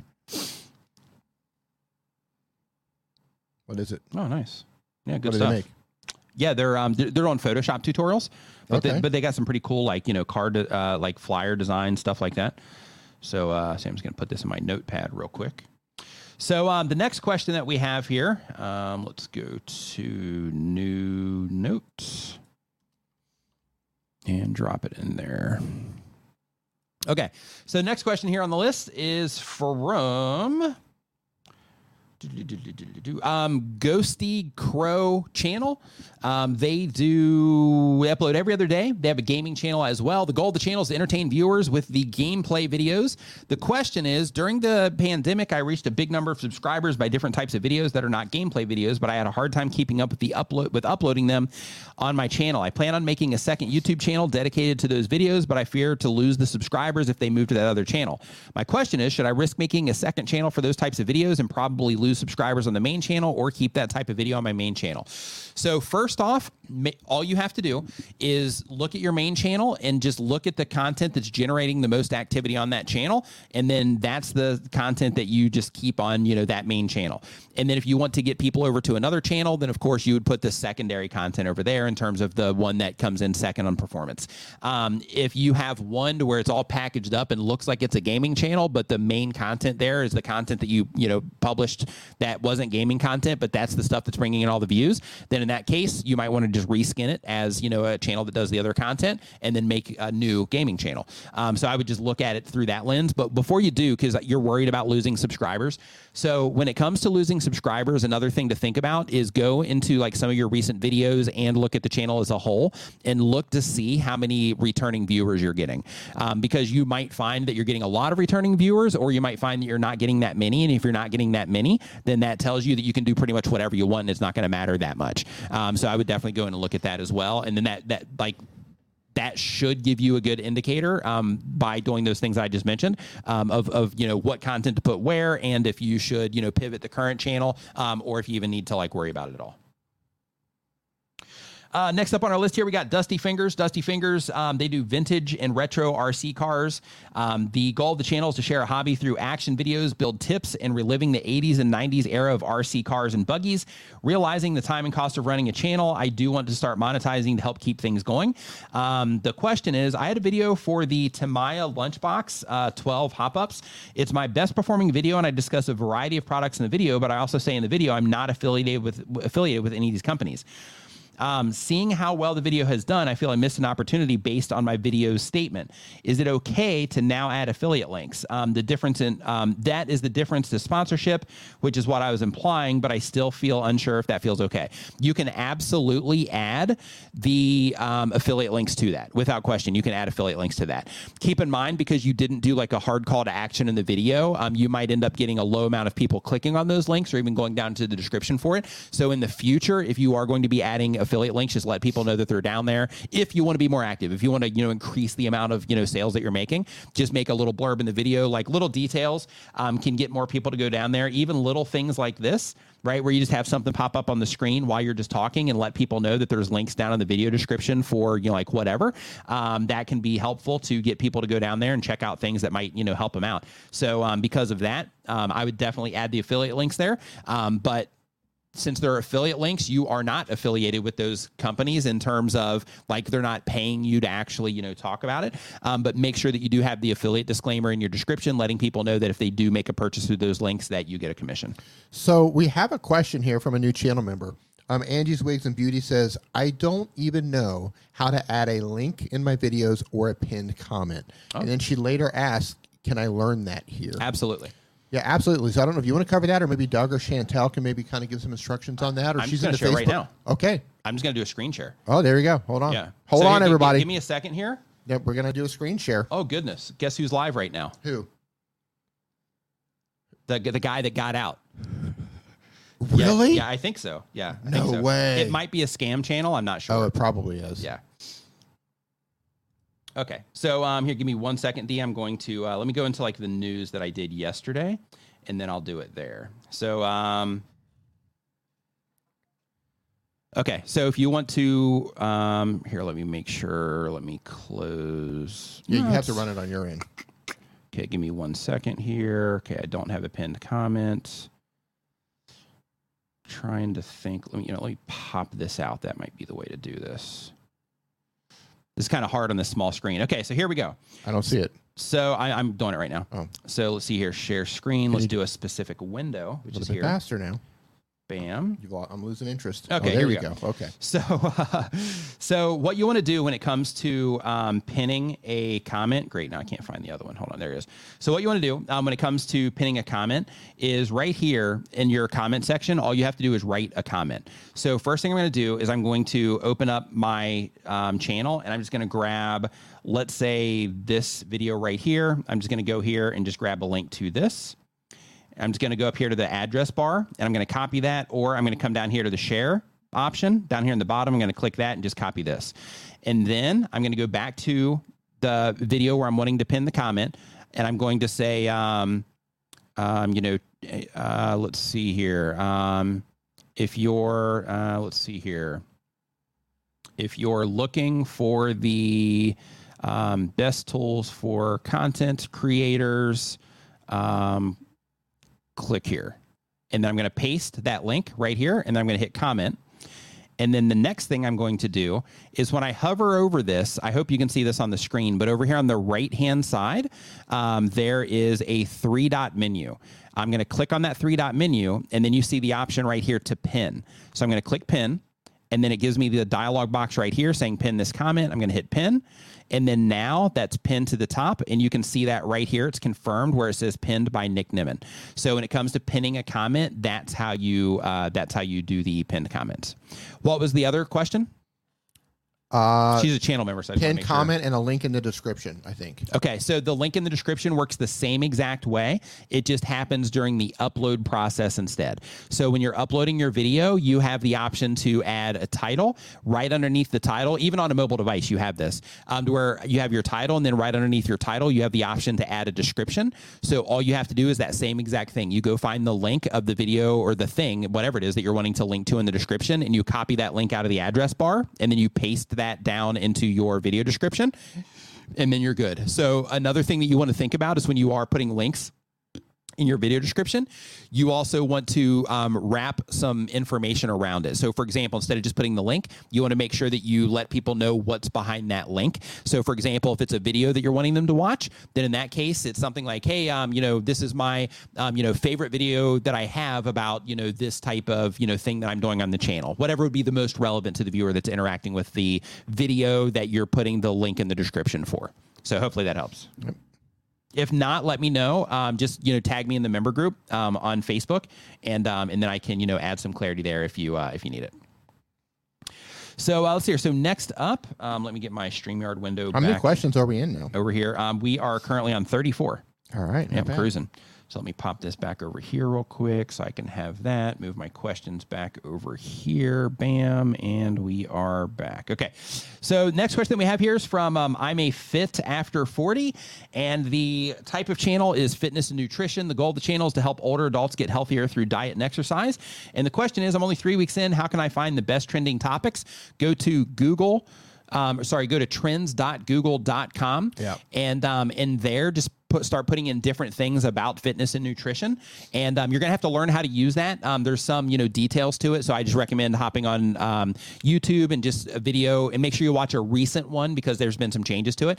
But make sure you watch a recent video on how to use um, uh, uh, Google Trends, and then um, you're gonna you know you'll get instructions on exactly how to use it. But if you just go to trends.google.com, then if you put in like let's say for example, since you're doing food and nutrition, then it, or fitness nutrition, then you could put in like you know fitness is one thing, and you could put in nutrition as another thing. You could do fitness over 40 for another one, nutrition over 40 for another one, and and then what you're going to see is you're going to see graphs based on what it is that people are looking for the most. You're going to see trend graphs on if it's going up or down. You can sort by um, date range, so you can sort all the way up to like the last hour, or you can sort for like years, so you can see if it's you know growing or declining. Um, you can also choose if you want to look at the trends on the internet in terms of Google, or if you want to look at the trends on YouTube specifically. So if you're targeting your videos to where you're hoping that they'll also show up in Google, then in that case, considering that as part of what it is that you're doing. Um, but if you're like, hey, this is just for YouTube only, then in that case, you know, then you only need to look at the YouTube side of things. Um, um, but that's how you find that. But when you do that, um, once you put in those terms, as you scroll down the page, and this is where the date range is going to start getting important.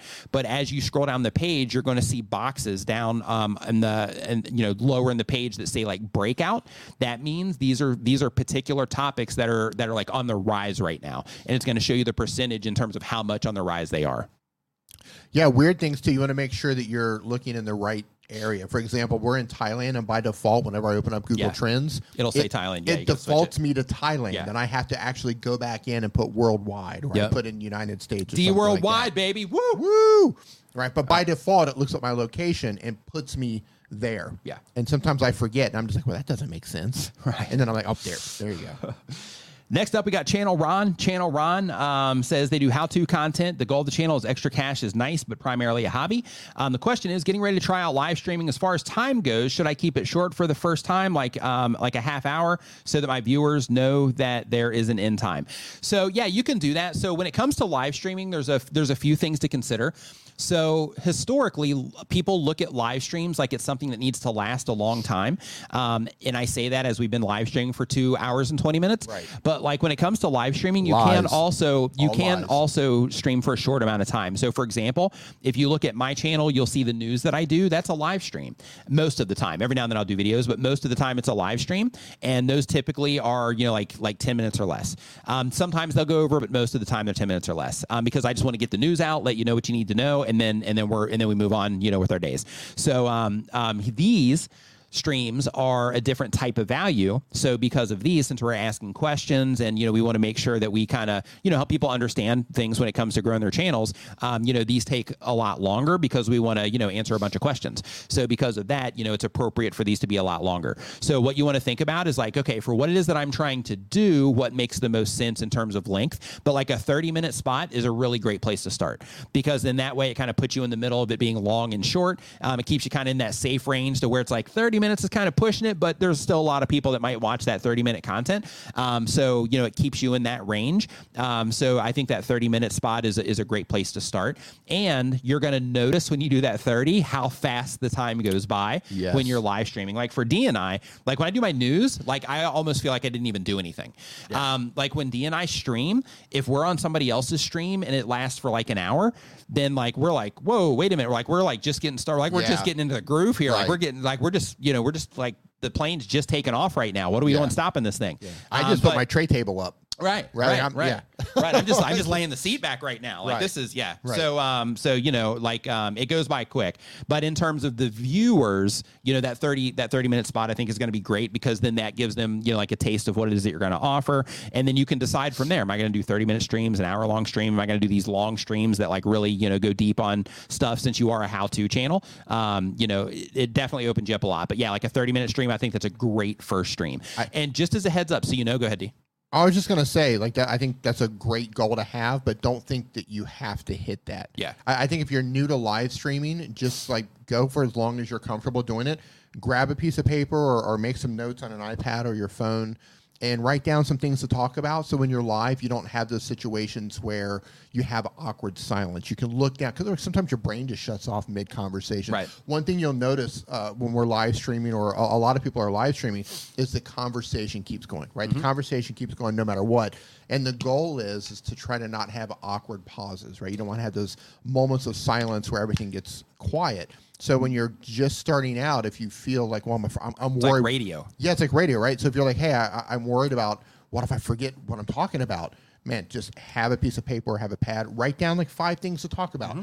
Talk about those five things, and if you're not getting interaction or a lot of people are not showing up, or maybe nobody shows up, call it a wrap. Right. Treat it like a video. Start it like you would with the video with a good hook, and end it like you would a video Yep. right? So that way, if it maybe it doesn't do well as a live stream, but if you title it correctly and you treat it like a video, it might actually get views later in the replay. Yeah. Dead air.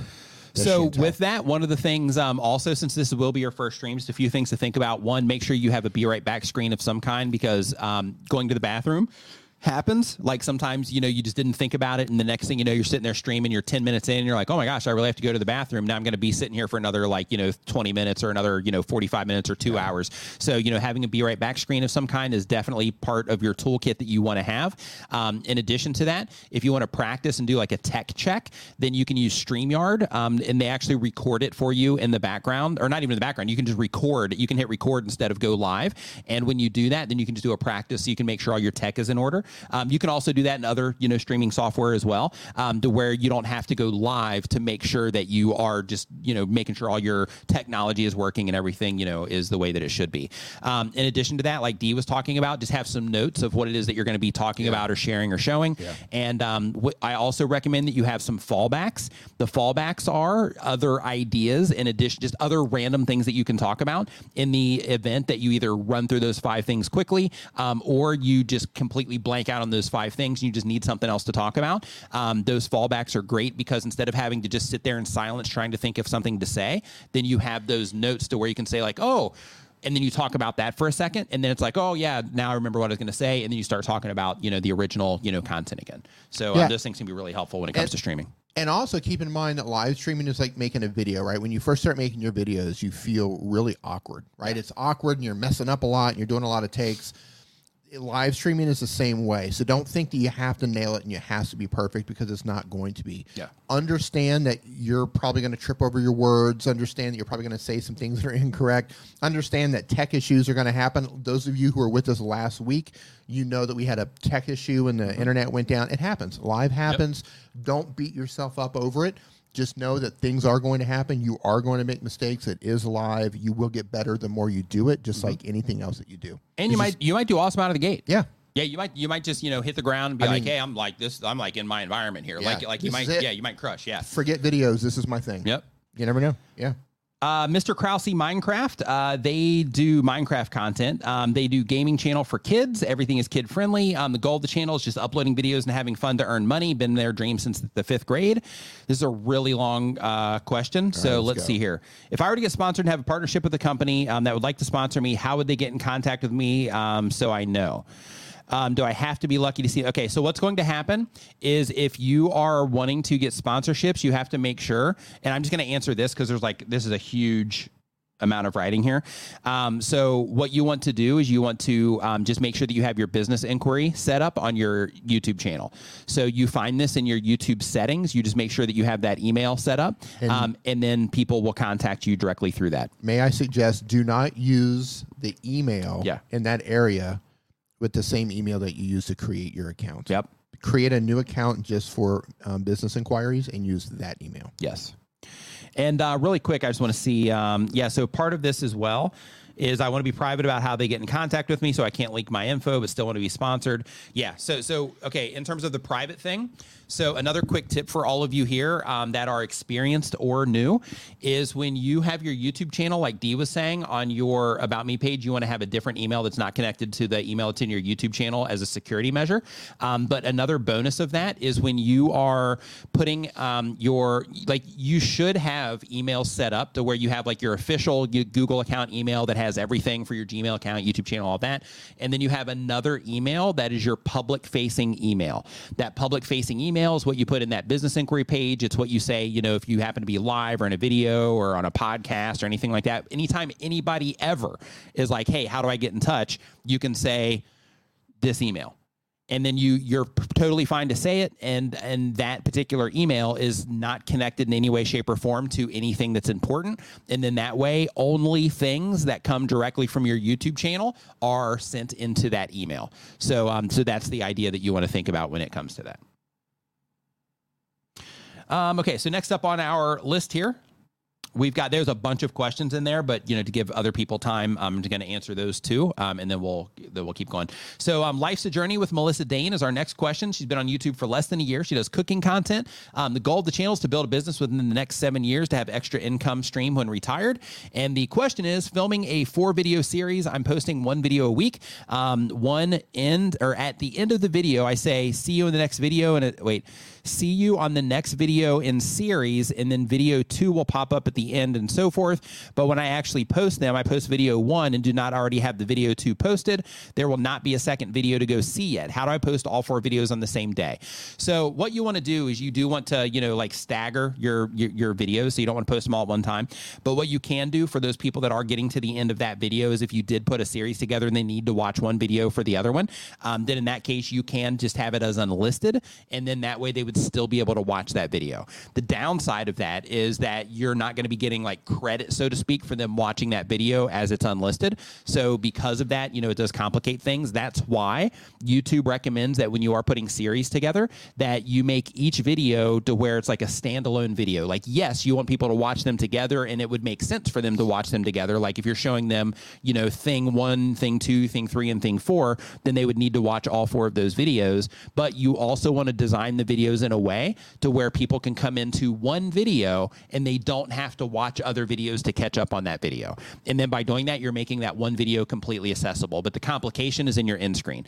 So because of that, what you might want to do is you might want to say in the very first video, um, you might want to just say something a little bit more general instead of it being, you know, super specific in terms of getting them to click on the next one. And by doing that, you can just put a best for viewer uh, spot right there or just another video on your channel. And then that way you can swap that one out once the next video gets published in that series. And then do the same exact thing with the next one and so on until that series is flushed out. And then once it's fully flushed out, um, then, you know, then you have that chain of the videos, you know, that are going back to back that way. Got a super chat. from Cafe Arts. Um, says in the music, um, is the music in Restream copyrighted? I got a copyright claim from one of the songs from Restream. I'm so confused. Um, I'm not sure. I don't use Restream, so I have no idea on on, on what their stuff is. Um, when it comes to StreamYard, um, their content, they do have the rights to the con to the music that they're using. I know that they have had problems on Facebook, but pretty much everybody has problems on Facebook. But when it comes to YouTube, if you feel that you have gotten that claim, um, you know, in error, then by all means dispute it because like claims on YouTube are just rampant. Um, so because of that, um, I would definitely dispute it. But the first thing I would do before you dispute it is I would reach out to Restream and I would be like, hey, you know, you- I, I got this video here and I got a copyright strike. Like, what's going on? And ask them because they might say, like, hey, we've noticed that. We've had a lot of people saying we're actually working on getting it fixed. We'll let you know, blah, blah. Um, or they could say, yeah, this is a common thing with this particular song. All you got to do is dispute it. It'll be fine. Um, so I would definitely reach out to them first. But when it comes to, um, you know, companies, having music and you know putting that music out there. Um, you know if they're buying it from somewhere else then you know it is possible that you know the place that they bought it from maybe they ended up publishing it somewhere else as well and that place is the place that's claiming it. Um, and that's where things start getting really complicated when it comes to music. So Yeah, that stuff gets really, really complicated. yeah. And like some some of the app companies uh, and i'm not going to throw anybody under the bus directly on this because i don't know what their updated policies are. Uh, but i know some companies were like yeah use our music and then people are using their music and they would just go in and claim them like Yeah. yeah, like part of their business model. Just part of the business model. Yeah. or they'll let you use the music He's got a video on his channel about this by the way. Yeah. Or they'll just let you use it with the idea of changing their model later. Yeah. like hey let's get all of these videos out there and it's not just apps like sometimes people just do that in general whatever. Hey use our stuff and then like come back along months or years later yeah. claim all that stuff. Yeah. so yeah, you got to be careful Um, Rene Ritchie says some creators, and and here's um, I've I've actually never heard of this. So this is awesome. Thank you for this. Um, he says some creators use the Studio Edit tool to cut out the call to action um, in terms of that recommendation for that next video in the series. This is what this is in reference to. But he says some creators use the Studio Edit tool to cut out the CTA at first and then undo it when the next video goes live.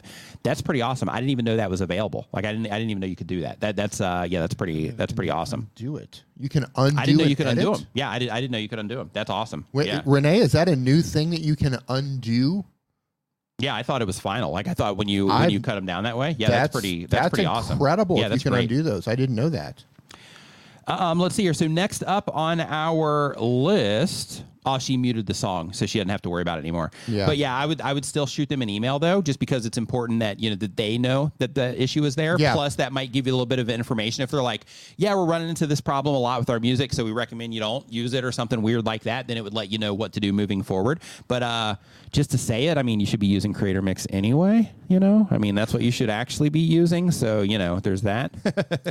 Yeah, and, and, So- mis- and mistakes happen. Yeah, totally, right. You might be able, you might contact them and they're and they're like, oh, we'll take care of it, and Yeah. then they take care of it. Like mistakes totally happen on all the platforms. Yeah. you know, It's just, it's just part of the gig. Life's a Journey with Melissa Diane or Melissa Dane. Melissa Diane um, says they do cooking content. The goal of the channel is to find a Ronnie. to build a business. Oh, we already did this one already. Okay. Um, next up, we're on number thirty ninety cruising. All right. So gardening with Bear Brown um, says that they have been on YouTube for a year or more. They do gardening content. The goal of the channel is to make extra income to hopefully go full time to help others.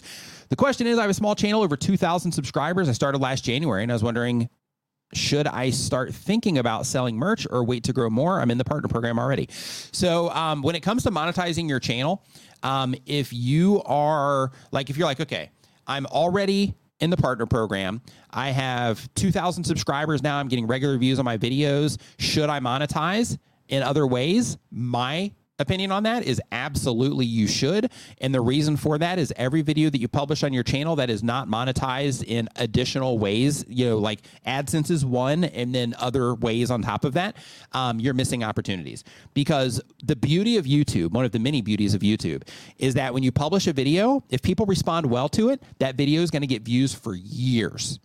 So every video that you publish as a new content creator that, that you're like waiting, like, hey, I'm going to wait and, and start, you know, doing these other forms of monetization until I reach like X amount of subscribers. Like in some cases, it makes sense, like the membership thing we talked about before.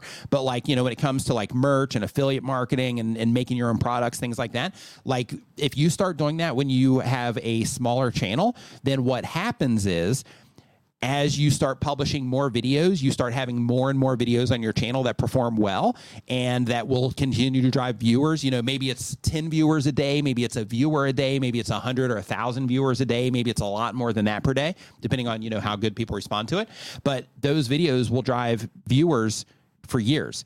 And if you have additional monetization in place, every one of those videos that performs well and continues to get viewers over time, you're basically you're you're, you're creating like a compounding situation of sorts to where those videos will continue to drive revenue, and then every new one that you publish that continues to perform well, that's going to drive revenue, and then it just starts like swelling over time. So what happens is as your YouTube channel grows, your income grows along with it, which is pretty amazing. So because of that, if you are in that situation where you're like, I got 2,000 subs, getting regular views on my videos, I'm already in the partner program, what else can I do?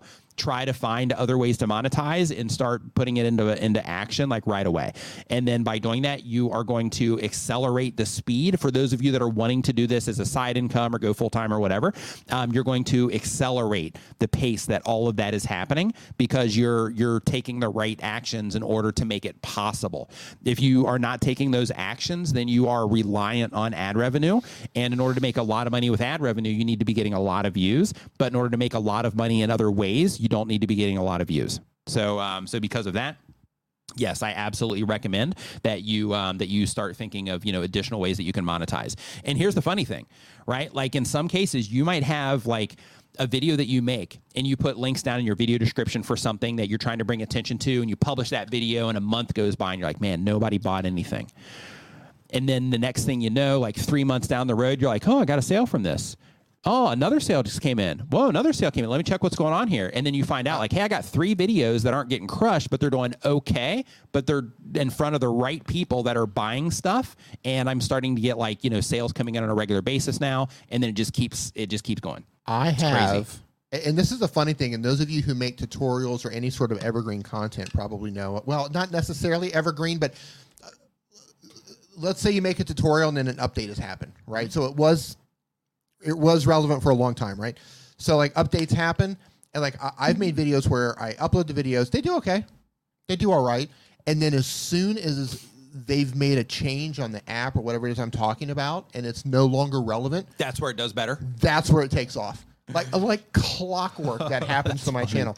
I have a, a video. I have one tutorial uh, that has an affiliate link on it in my pinned comment and down in the description, and that drives four, five, six affiliate sales a day, and it's completely out of date. nice Com- Like I, it- what's the what's the uh, what's the promotion like? What's the thing?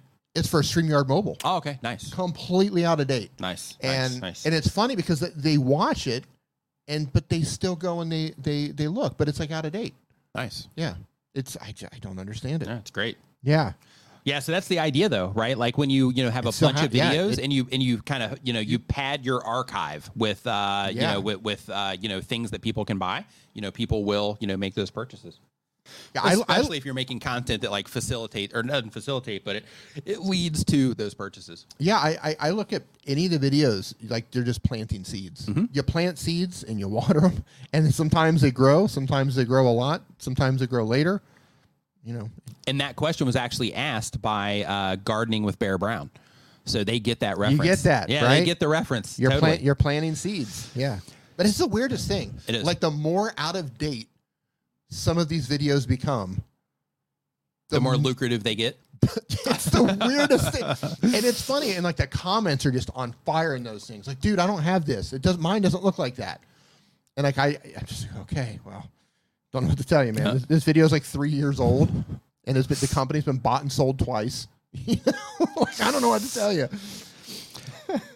Next up, uh, we've got uh, David Lerner Sports. David Lerner Sports. Um, they do daily content. The goal of the channel is to show my sports photography and videography and sports news. Um, the question is Do you have any tips for converting YouTube Shorts views to YouTube videos? I'm worried about this because of watch time. So here's the thing when it comes to watch time, right? Is people are going to interact with like your longer form content just like naturally on the platform anyway. So yes it can be advantageous to you know do shorts so that you can get in front of new viewers there and some of those viewers can get recommended some of your long form content and all that as well.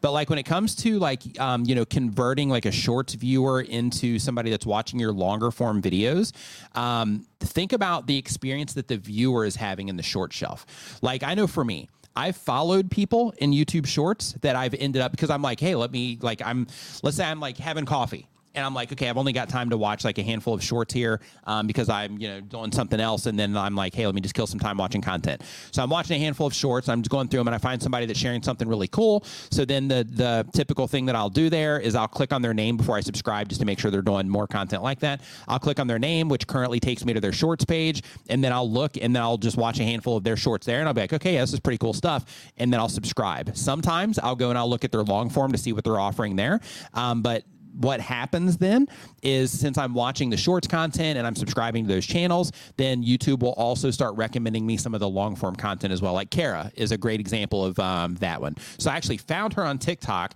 and then um, ended up finding her on shorts as well. And um, on hers, then, you know, once I started engaging with her shorts, then they started showing me the long form content. So YouTube already has that in place. But the thing is, when people are interacting with your shorts, then um, um, if they're having that good response there, YouTube, you know, can show them your long form content as well.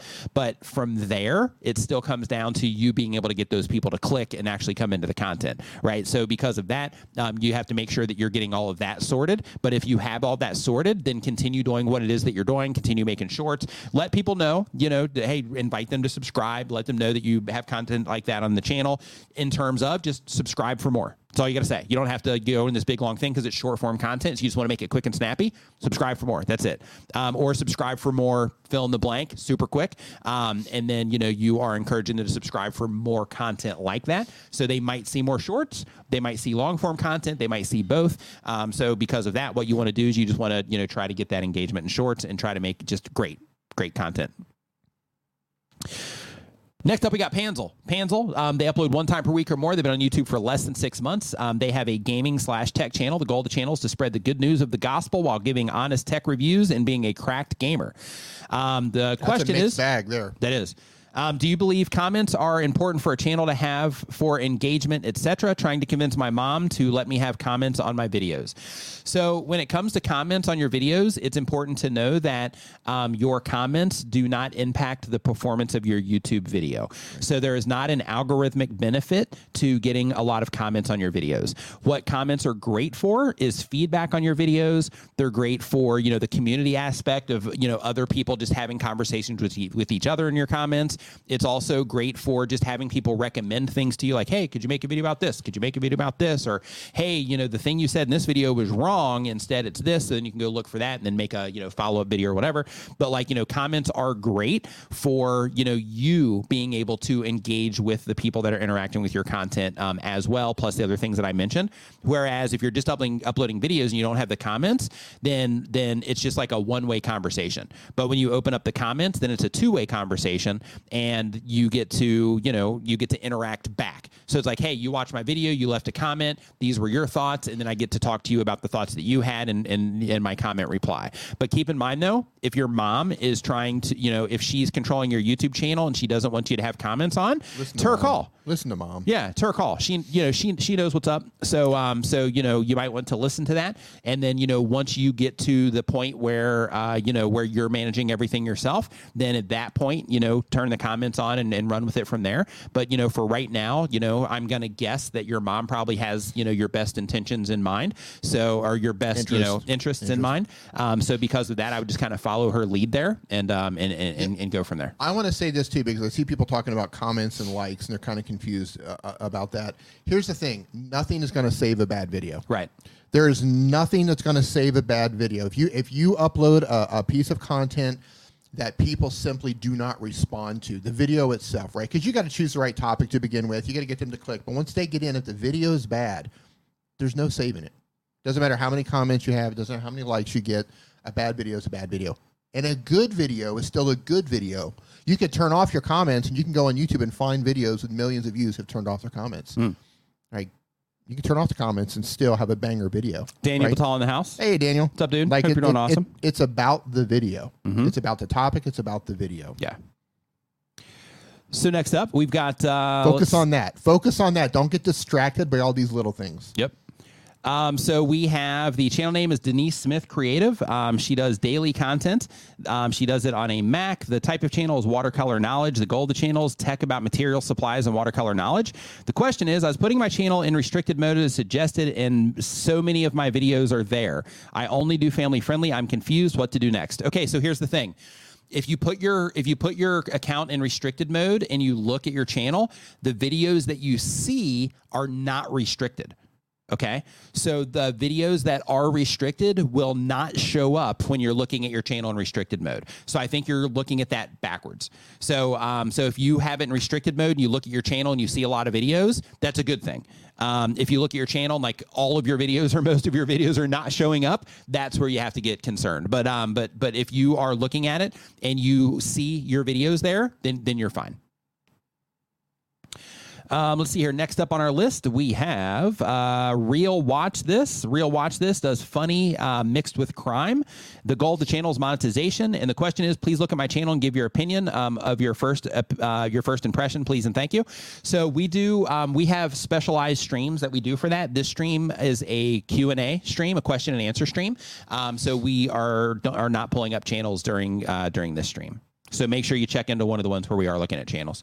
Um, how we got here, genealogy says that they do family history content. Um, the goal of the channel is to help people connect with history through discovering their family's own history.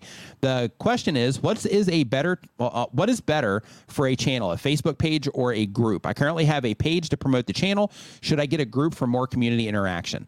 Um, so this kind of depends on what you want to do and what you want to manage. Um, so when it comes to the groups, um, as you can see, you know, when it comes to the groups, like um, it, it's definitely more of like a community thing because then you have a group of people that are all interacting with each other um, versus a page where it's more about like they're interacting with you and it kind of stops there outside of you know maybe they're replying to some other comments or whatever.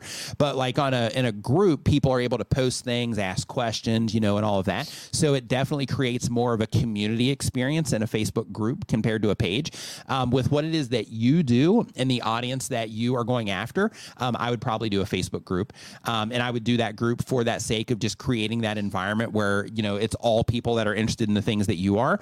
And then by doing that you're going to really get to deeply know the nuance of you know of, of what what it is that they think about what it is that you're doing. Not in terms of like hey i think this video would be better if you did this but in terms of the questions that they ask and the things that they care about and the you know the things that they are specifically asking you and asking each other and all that. Like you can really learn a lot from having that type of community. So um, in that particular case i would say a facebook group would be um, my preference in that scenario. But again you know in in that case it does give you additional things that you have to do.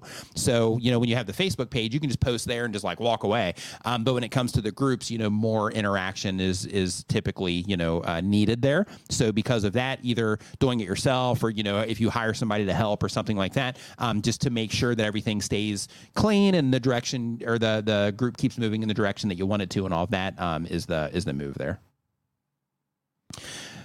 I want to tackle this one out of the chat while you're pulling up the next Yeah, one. yeah. So Uh, Tommy by, Jack, by all means. Tommy Jack Music, because we've just had so many music channels today. Uh, because this one's really easy. Um, and I know he knows the channel. Says, hey, I have a music reaction channel that has 13,000 subscribers. However, I'm also a musician and I want to start making videos on making music. Are they too different from one another or to have one channel? One word for it, two words. Almost said one word. Rick Beato. Go look. For sure, you know who Rick Beato is. If not, go to YouTube, type in Rick Beato, and look what he does. He does exactly that. He does reaction to music, and he teaches people about music as well. So if if So Rick, one thing to think about there, really quick, is um, if you are going to be following that lead um, when it comes to like teaching people about music versus people watching reactions on it. Well, he um, does it in a way where he teaches That's what I was about to say. Right, right. Yeah. So those are you know different types of people. So um, the thing that you want to make sure that you're doing is if you are doing reactions to music, you want to make sure that you're doing reactions in a way that it would resonate with a musician. Right. So instead of just being like, yeah, this is great, they did this or whatever, you would actually talk about the technicalities of the music and things that people could, you know, get information from. yeah, and you can easily change change that. So if you're Um, yeah. reacting one way and you want to start getting into teaching, just change how you react. Yeah. react from a teacher's perspective. Right. and then talk about the chord changes. Talk about you know whatever it is that they did that impressed you from a technical standpoint. Yep. 30 day reviews. Uh, thank you for the super chat. Super chat. Says, um, it's been a long time since I made it to a stream. Good to see you both together. Um, here is some money for M&Ms. Hope you are both doing good. Hope you're doing awesome you, as well, man. man. Thank, Thank you. you. for that. Appreciate it. Man, I haven't had M and M's in a really long time. Yeah, it's been a while for me too. yeah. Yeah. Let's throw them under the bus. No, I'm just kidding. M and M's. Yeah, we reached out to M and M's. We reached. No, we. So, uh, so the um, so the next one here is healing resonance. Um, healing resonance Music says channel. It's got to be a music channel. meditation and healing. Told you. The goal of the channel is to help people and hopefully get monetized. The question is, um, I started my channel last April and it's off to a really good start. Um, I was being recommended via the bigger recommendation channels and getting a decent reach by YouTube. Ever since the end of last year, my views have dropped dramatically and my reach numbers are pretty much non existent. I am having trouble understanding why, since my video quality is much better um, from the experience I've gotten and my SEO has improved. That could be the problem. Um, here, we'll we'll talk about that here in just a second. But it says my shorts started out well, but now their reach has died as well. The majority of views I still get are from Canada only. Just a bit frustrated. Um, any help you could um, give would be appreciated. So um, when it comes to your SEO getting better, um, this might be where everything fell apart. So when it comes, Funny how this works. yeah, it is. Yeah. So so the the nuance of the question your answer actually lies in that question. So, or it could, like, the, like you need to look into this part. So here we go. So one of the things that you mentioned here is I was being recommended via the bigger meditation channels and getting a decent reach by YouTube. Okay, that was like the first thing that you mentioned. And then later in your question, you say, I'm having trouble understanding why, since my video quality is much better from the experience I've gotten, uh, or in the experience I've gotten, and my SEO has improved. So, what you're doing is you were getting recommendation traffic, which is where a majority of the viewership comes from on YouTube. Now you're optimizing your videos for search. See what's happening there? So basically, in the past, you were tapping into YouTube's recommendation features and you were optimizing for that either intentionally or not. You were you were connecting yourself essentially to the bigger channels through recommendations. So, you know, you were getting those suggested views from them and that was driving those views and driving the channel. Now, what you've done is you've put your focus on trying to get your videos to rank in YouTube search, which is like 30% of the Yeah. traffic on YouTube. so, To be clear, SEO, search engine Search optimization. optimization, yeah. Right. The Yeah. more you optimize for that, the Yeah. more into search you're going to go. Right. So, of course, you know, if you optimize for search, you know, you can also get recommended as well. But the idea is, you know, you've kind of doubled down from what you're saying here, um, you know, that your search, your SEO is improved. So, what could be happening is that you, instead of putting your content together in the way that worked best in the recommendation system, you've now changed how you're doing things and you're targeting YouTube search with your content instead instead of you know trying to perform just better in YouTube recommendations. So because of that, um, I would encourage you to try to unlearn some of you know what you've learned in terms of targeting and start thinking to yourself like okay with these older videos how was i writing the titles there? What was i doing you know with these um, to where you know my seo wasn't there but i was getting the traffic from these larger meditation channels and then start repeating what you were doing at that point and then you know and then track everything and see if that ends up making the difference or not. Um, what you're dealing with right now is a really common problem on youtube because one thing that one thing that you find um, especially if you're hanging out in like groups with like other like new YouTubers, is you'll find people put this humongous emphasis on YouTube search. Now, a few disclaimers or a quick disclaimer I want to say is that YouTube search is great for you know getting initial activity on a channel because you are essentially targeting a search result, and when people are looking for that search result, they're a perfect candidate for your video, and as long as they click on your video and enjoy it, it starts teaching YouTube that people you know that type of person enjoys your video, so that's a good start. But when it comes to scaling things, search is a great stable traffic source, but Yeah. the quick growth comes from recommendation features. So because of that, in your case, I would actually do less SEO and I would do more of what you were doing before because that was the stuff that was actually working. You tapped into it. Yeah, you tapped into it. You were doing it. You didn't know it. You, you were right. doing it. You were And doing you- it without thinking Yeah. about it. You naturally figured it out. Right. And then and then what you did is you took that and then you started pointing it in this other direction. And then since you started pointing in this other direction, it kind of, you know, kind of broke what was going on there. So I would definitely, you know, go back in the other direction um, if you uh, you know, if you can. Yep. So uh, let's Super see here. chat. Next up. Oh, okay. Go ahead, D. Super Uh, chat. Science Based Fitness says, "Hey guys, you should make a Nimmin what's up? Bros shirt where you knock off Super Mario Brothers. I good. would buy it. Either way, good stream. Oh, Thank nice. you. Nice. Yeah, it's good. it's good. Might have some copyright things there, maybe. I don't know. Yeah, well, from the one place that I won't mention because Yeah. they sponsor you, Yeah. they would definitely have a problem with it. Yeah, I it. think you kind of just mentioned it, but yeah. Well, I didn't. So, uh, Believe in the Magic says that um, they do Disney content, uh, regular vlogs. The goal of the channel is to help um, me with college and to just keep me busy. The question is, what makes a thumbnail pop? Text, a certain photo. What is it? Um, it is where it helps people that you're trying to reach identify that it's something they care about and there's a clear focal point. Of course, colors, contrast, things like that, saturation, all those things can help it like pop visually. But in terms of what's most important, a lot of people think that you have to have text. You do not. A lot of people think that you have to have a face in your thumbnail. You do not. Um, it all comes down to the type of content that you're making. In your case, you're doing Disney content. So, of course, you would want to use like Disney things that people would identify, you know, that are interested in Disney content. That's the kind of things that you'd want to use there um, instead of um, um, instead of uh, you know just kind of filling it up with text and kind of obscuring you know the Disney uh, type imagery. How did we not think of Super Nimmin Bros? Yeah, it's good. 'Cause how did we not think about Yeah, that? I don't know. I don't know. Because I know we had That's the thing though. one and thing 2 Shelly made those, Yeah. which was amazing. Hey, we got to wear those next time we uh, stream. Yeah. How, how did we not think about Super Nimmin Bros? That's so good. Yeah. Tayleen's Visual says that um, they have been on YouTube for one year or more. Um, they have a how-to channel. The goal of the channel is to reach as many audiences as possible. The question is, how um, can we get more views? I'm averaging 200 views per video, but I want to take it higher. Subscribers is not really what I'm concerned about right now. Use your analytics to learn how people are responding to your videos. Take that information to help you and apply it to the new videos that you are uploading in order to learn how to over time make vi- better videos for the people that are interacting with your content. Um, as a part of that the video topics you know the actual things that you're talking about the consistency on your channel in terms of consistently putting out content that consistently targets a certain type of viewer um, is also something that's very helpful for growing a YouTube channel.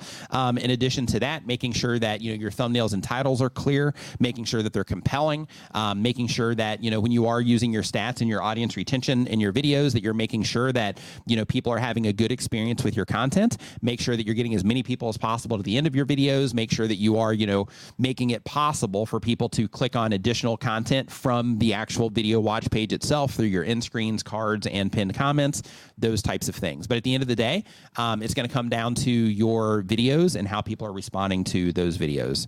The viewers determine everything. So you know, like we can put out the best video. Like we could we could spend a month making a video, Putting and together the think, best video and hire a pro videographer Yeah. and an editor Yep. and do all this stuff and a graphic designer and spend thousands of dollars putting this together and it completely tanked. Yep. If the viewers don't think it good, think it's good, the people Yeah. that YouTube is showing it to, if they don't, if they don't respond well to it, then it's a waste. Think about this. How many times have you watched something? I don't know, maybe it's on Netflix or something, and you you get into it. You're like five or ten minutes in, and you're like, "This is crap. Right. This is terrible. Yeah. Just poor. This is terrible acting. The editing is bad. Like, Whatever. how'd this end up on Netflix? How in the Yeah. world is this on Netflix?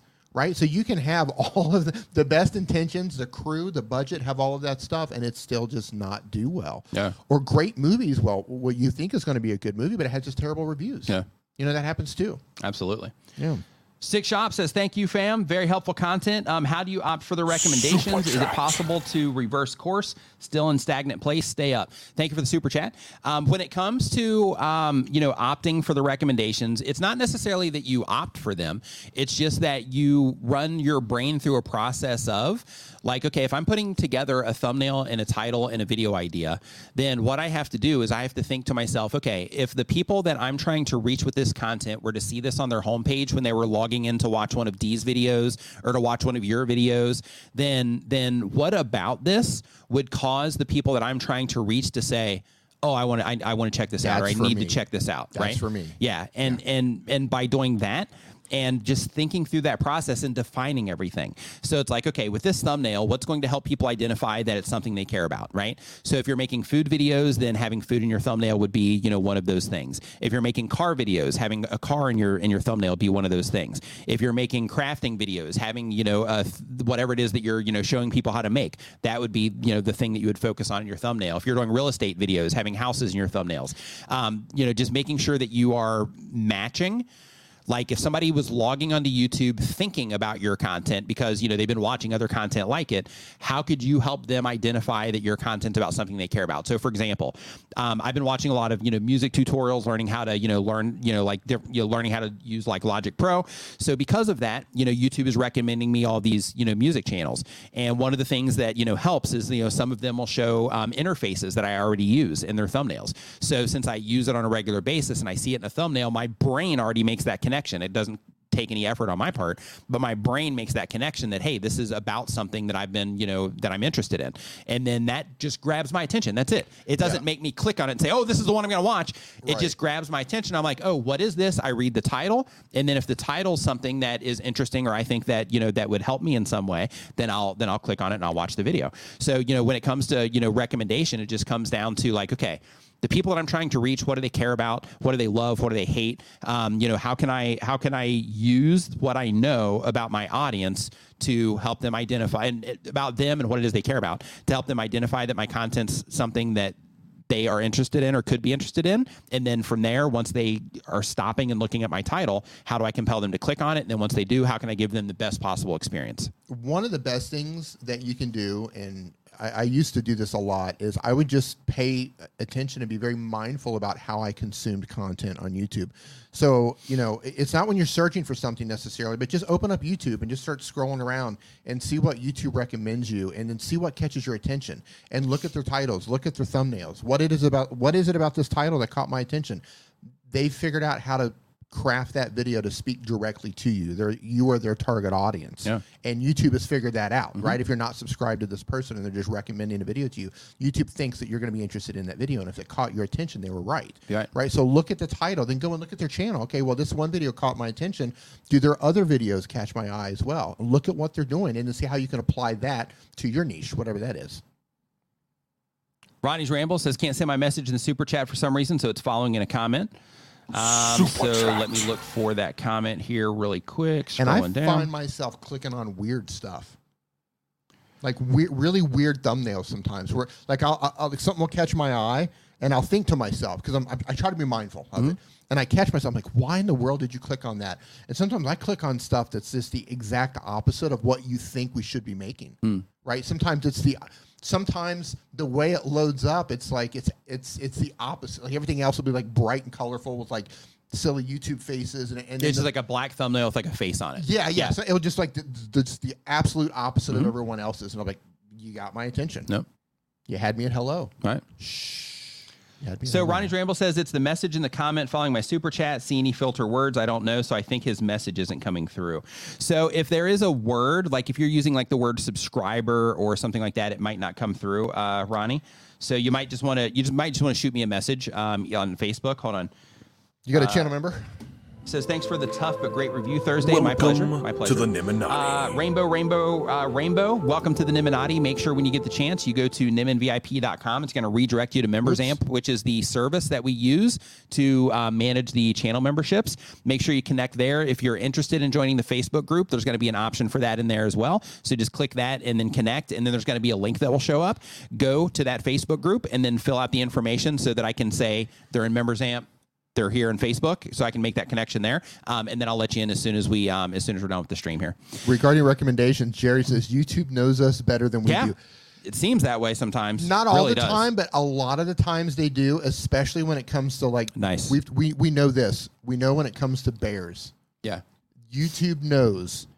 It, it doesn't matter. Like it could be like 4 a.m. It could be 8 a.m. It could be just a weird. I could be at Starbucks by myself or whatever. And YouTube's like, I bet D will click on a video of this bear, this random bear video that has nothing to do with anything he's watched in the past month. Let's just throw a, let's throw another bear at him because he clicked on one two months ago, and every single time without fail, You watch the bear. They're right. it's nice. YouTube knows I'm going to watch the bear every Mm-hmm. single time. What I'm surprised is that they don't show me bears all the time. Mm. They understand the cadence, right? Like whatever algorithms figure that out, they know. Okay, well here's D. He occasionally watches the bear videos. We throw him, but we don't want to throw him too many bear videos because he might not watch them. But we know if we throw him occasionally, he will watch. he can't. ev- he can't not watch he it. He can't not watch it. He'll watch it to the end. to the end, 100% watch time on that every single time without fail. So, uh, really quick, uh, Cold Gaming says, um, I think the next step I need to take is upgrading my audio. Is there a filter you recommend? I use Adobe Enhanced Speech, which works great, but it makes my voice sound lower and more monotone. So, um, one thing that you can do, there's going to be a little bit of a learning curve with this, but you can use, um, if you're on a computer, um, there's a free tool you can use called Audacity that has an equalizer into it. It has like noise suppression, it's got all kinds of help. Helpful um, tools that Take you can breath. use to um, to EQ your voice and to actually process your voice to make it sound good. Another thing you could do is you could have Adobe Enhance make it sound good, and then you could actually download it from there, and then you could load it up in Audacity, and then you could make some EQ adjustments to it in there to you know kind of bring back you know some of the parts that maybe you're not happy with. Um, and there's also tools like um, I think it's Auphonic, I think it is that Auphonic. yeah, Auphonic um, that that you know can do some of that um, as well. So just So- add more butter says, have you seen a shaved bear? They're scary. See, I'm not falling for that trick because if I go into YouTube and I type in sh- uh, shaved bear, YouTube's going to go okay, Nice. and then I'm going to see shaved bears for the next four weeks. So um, on that note, I want to thank everybody for hanging out here. D, another awesome stream. Um, you know, it was fantastic uh, always, today, man. as always. Yeah. So um, thank you everybody for hanging out. If you are a new content creator, I do want to remind you that you know, as we say all this stuff during these live streams, you know, um, uh, you know, some of it can be like, you know, man, it sounds like a lot of stuff I have to do, and you do. You know, I mean, it's you know, it's not easy. If it was easy, everybody would have you, you know, huge YouTube channels. Um, so you know, it definitely you know does take some work, but I do want to let you know that it's just a learning curve. So just like anything else that you would learn, if you're trying to learn how to play the piano, trying to learn how to code, if you're trying to you know learn how to get fit at the gym, you know, when you first start out, you kind of fumble around, and then you start eh, things start making more sense, and the next thing you know, you're like fit, or you can play the piano, or you can you know do the thing. So YouTube is the same. It's just a learning curve that you have to embrace. So just embrace the part of like you know figuring things out, you know, learning the backside of YouTube in terms of your analytics, learning more about your audience, learning how to craft better videos and all that, and, and you'll be fine. Um, and thank you so much, reps in. everybody. Yeah, Get get, your your, reps reps, in. in. Yeah, Yeah. get out there and lose some battles. Yeah, no, that really. yeah, get out there and get punched in the face a few times in terms of the videos that you publish. I mean, that's how you get there, Yeah, right? yeah, yeah. So, um, yeah, get in the ring and do some rounds. So, um, so yeah, so thank you everybody so much for hanging out. Um, hope you learned something today. Make sure you hit the like button on the way out. We'll be here next Saturday at um, 9 a.m. Eastern, and um, have a great rest of your weekend. And we'll see you next time. Oh, we got a super chat. Thank you for the super sticker. Super sticker. Thank you, Chi Town Chai. Appreciate it. Have a great weekend, everybody.